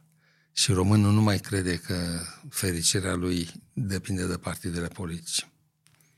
Dar vă spun, nu, l-aș, inter- nu l-am întrebat, dar am intuit din uh, discuția pe care am avut-o aici cu Mircea Joană că înțelege cât de important este să ai un partid în spate, pentru că ceilalți pot fura și atunci și tu trebuie să te poți apăra de furtul lor. Trebuie Un să ai partid măcar la numărătoarea voturilor, să ai, Exact. absolven, să ai observatorii tăi.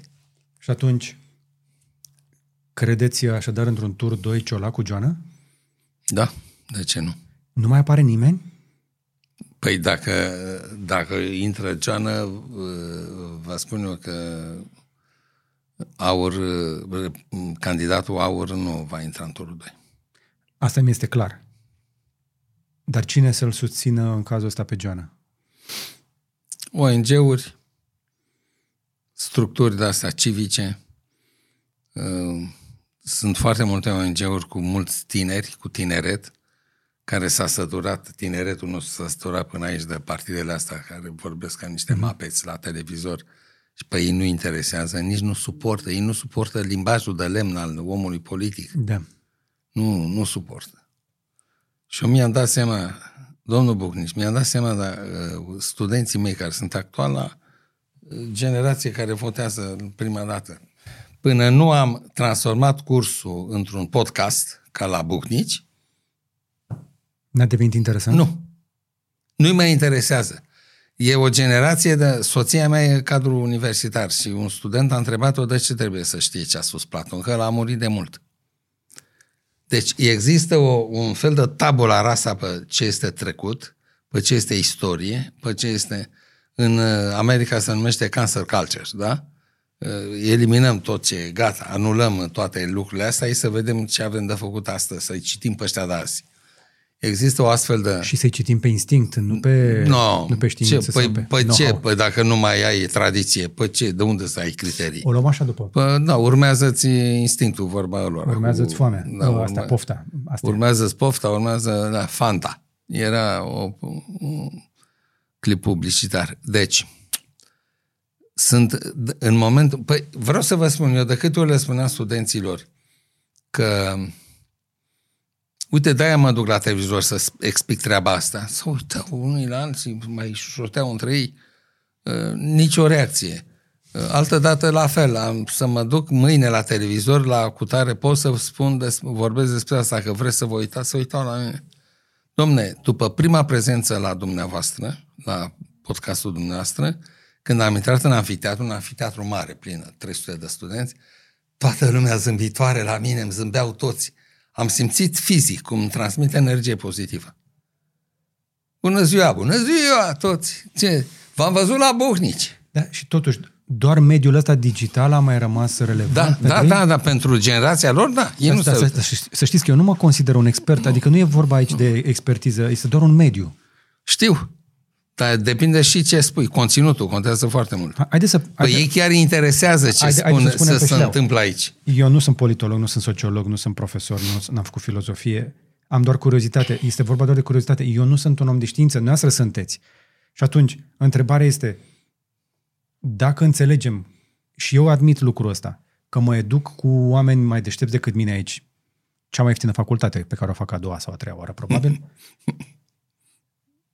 cum facem să înțelegem ce este cu adevărat bine și sănătos să facem mai departe, că nu ne putem baza pe instinct? Eu nu am încredere în instinctul meu. Instinctele mele sunt de animăluț. Încerc eu să le controlez pe neocortex, cu un pic de cunoaștere, un pic de înțelegere a lumii.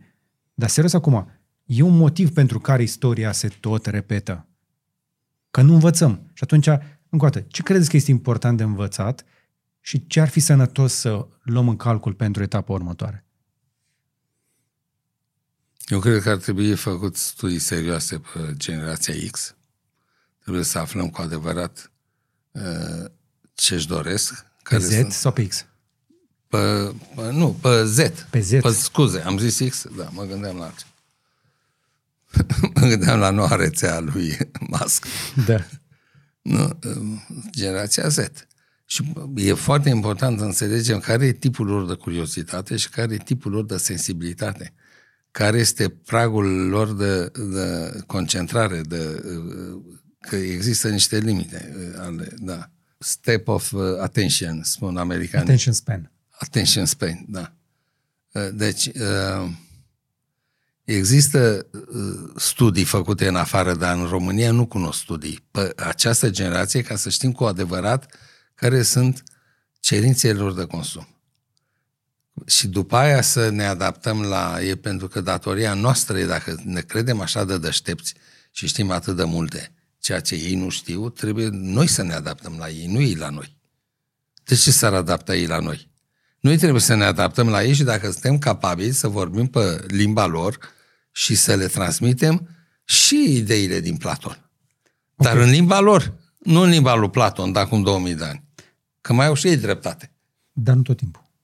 Nu, dar când e vorba de limbaj, de principalul instrument de comunicare, de gândire și de cunoaștere, trebuie să-l mai adaptăm la niște oameni care lucrează din, din pătuți cu, cu gadgeturi, lucrează pe uh, digital, care au intrat în uh, realizarea ale inteligenței artificiale, care și tu să le vorbești în sensul ăla al retoricii clasice și cu frazele interminabile și cu pe de o parte, bla, bla, bla, pe de altă parte, bla, bla, bla, ăștia ador eu sunt de acord. Până când termin tu fraza. Ne-am mai vorbit despre lucrul ăsta, sunt perfect de acord. Dar am căzut împreună de acord tot, de, tot în același timp că bunul simț nu este de ajuns, că avem nevoie de educație formală și, într-adevăr, trebuie ajustată la, la această generație. Dar plecasem la, de la discuția cu uh, cine votează și de ce votăm așa. Iarăși ne pune speranța într-un singur om care după aceea să-și asume această sarcină sisifică, să schimbe planul de țară și după aceea să ne coalizeze pe toți și să reformeze ca și Cuza România. S-ar putea să uh, pierdem încă o dată, cum am pierdut uh, cu, cu Iohannis. Da? Am pierdut, ne-am pus mari speranțe, ne-am pus prea mari speranțe în el și ne-am pierdut uh, speranța și am, am pierdut pariu. Mare lucru că n-am pierdut mai rău decât am pierdut. Da. S-ar putea să să pierd și să pierd pariu și dacă pariez pe Joana.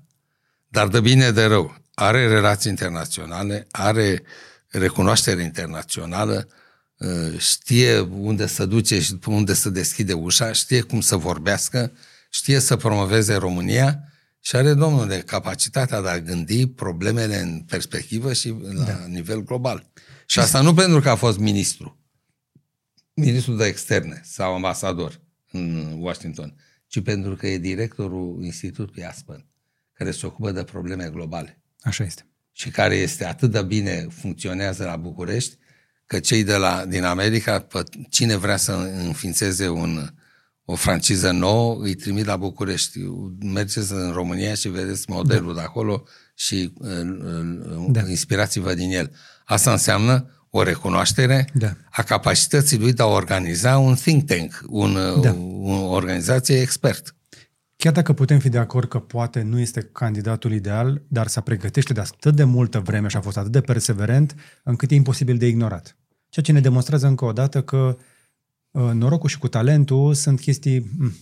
mm, Ajută, dar nu sunt obligatorii. Nu, dar faptul că aș fost capabil să se reinventeze mă face să cred că poate contribui și la o reinventare a României. Dar uh, la nivel de partid cu care să poată să lucreze, nu vedeți. Și atunci, ce facem? Nu văd uh, deocam, deocamdată. Până astăzi mă gândeam că PNL nu are candidat, uh, Joana nu are partid, că ar putea fi o, o alianță. Dar dacă domnul Ciolacu, domnul Ciucă și-a, lansat, și-a anunțat uh, candidatura, ce să mai... Eu, eu am auzit că și-a lansat și sarmalele, rețete de sarmale. Da? Da, da, da. A zis că la, el, de la Alexandria este, le-am am învățat cum să... La, re- sarmalele la Alex, la Alexandria se fac într-un fel. Mhm. Am auzit chestia asta rupe pe sondaje. Să fie de bine. Bine. Domn profesor Borțun, mulțumim că v-ați făcut timp. Ne-am lungit noi un pic mai mult, soția a avut răbdare, trebuie să-i, recun- să-i arătăm recunoștință și soției Îi mele, mulțumim. uh, dar și soției dumneavoastră, care știu că Da. vă așteaptă undeva. Da. Încă o dată, toată recunoștința pentru uh, generozitatea care veniți aici și uh, deschiderea cu care vorbiți despre toate subiectele fără reținere. Ceea ce este extrem de important. Și asta este un punct de plecare. Fără telefoane pe masă, doi oameni care au o discuție și care nu au nicio problemă să se mai și contrazică dacă e nevoie. Eu la faza cu marxismul, să știți, am rețineri. Dar despre asta mai povestim. Dacă vreți, facem o întâlnire specială. Aș vrea. Ce a fost marxismul, ce e marxismul astăzi Da. și ce ar putea fi neomarxismul. Pe mine mă sperie marxismul pentru că asta e lupta de clasă și cu puterea mi se par uh, niște fente. Ne trimit după fente iară. Nu, dar cl- clasele nici nu mai există. Sunt, luptele sunt în altă direcție. Exact. De aceea vă spun, marxismul nu mai e atât de periculos cum a fost. Mie mi se pare În cel anii puțin lui la de fel de glorie. periculos. Aici suntem în contradicție și mă bucur în sfârșit că avem ceva. Dar vă mulțumesc mai ales vouă dacă v-ați uitat până la final. Și dacă vi se pare folositor acest episod, cred eu că este cel mai probabil printre cele de final de an. Nu știu dacă las ultimul, cred că, este, cred că se potrivește cadou de Crăciun pentru comunitate. Cred că vă dau acum dacă Daniel reușit să monteze la timp. Așadar, ăsta este darul meu pentru voi Uh, și încă o dată vă sunt recunoscător pentru toată susținerea din ultimul an, la fel cum îi sunt recunoscător domnului profesor pentru timpul lui, vă mulțumesc și vouă. Vreau să-i mulțumesc și lui Vlăduț acolo din spatele camerei, lui Daniel de la montaj, lui Radu care pune și el umorul la acest canal și întregii echipe Cavaleria. Vreau să vă mulțumesc așadar tuturor pentru un 2023 foarte bun. Eu sunt foarte încântat de cum a mers treaba anul ăsta și știu că anul viitor o să fie și mai bine o să curgă lapte și miere pe toate râurile din țara asta, că vin alegerile. Să vedem cum facem să ne ferim un pic de laptele și mierea aia care o să vină peste noi. Dar uh, cam atât pentru astăzi. Dați un like, un share și un subscribe și până data viitoare să vă fie numai bine.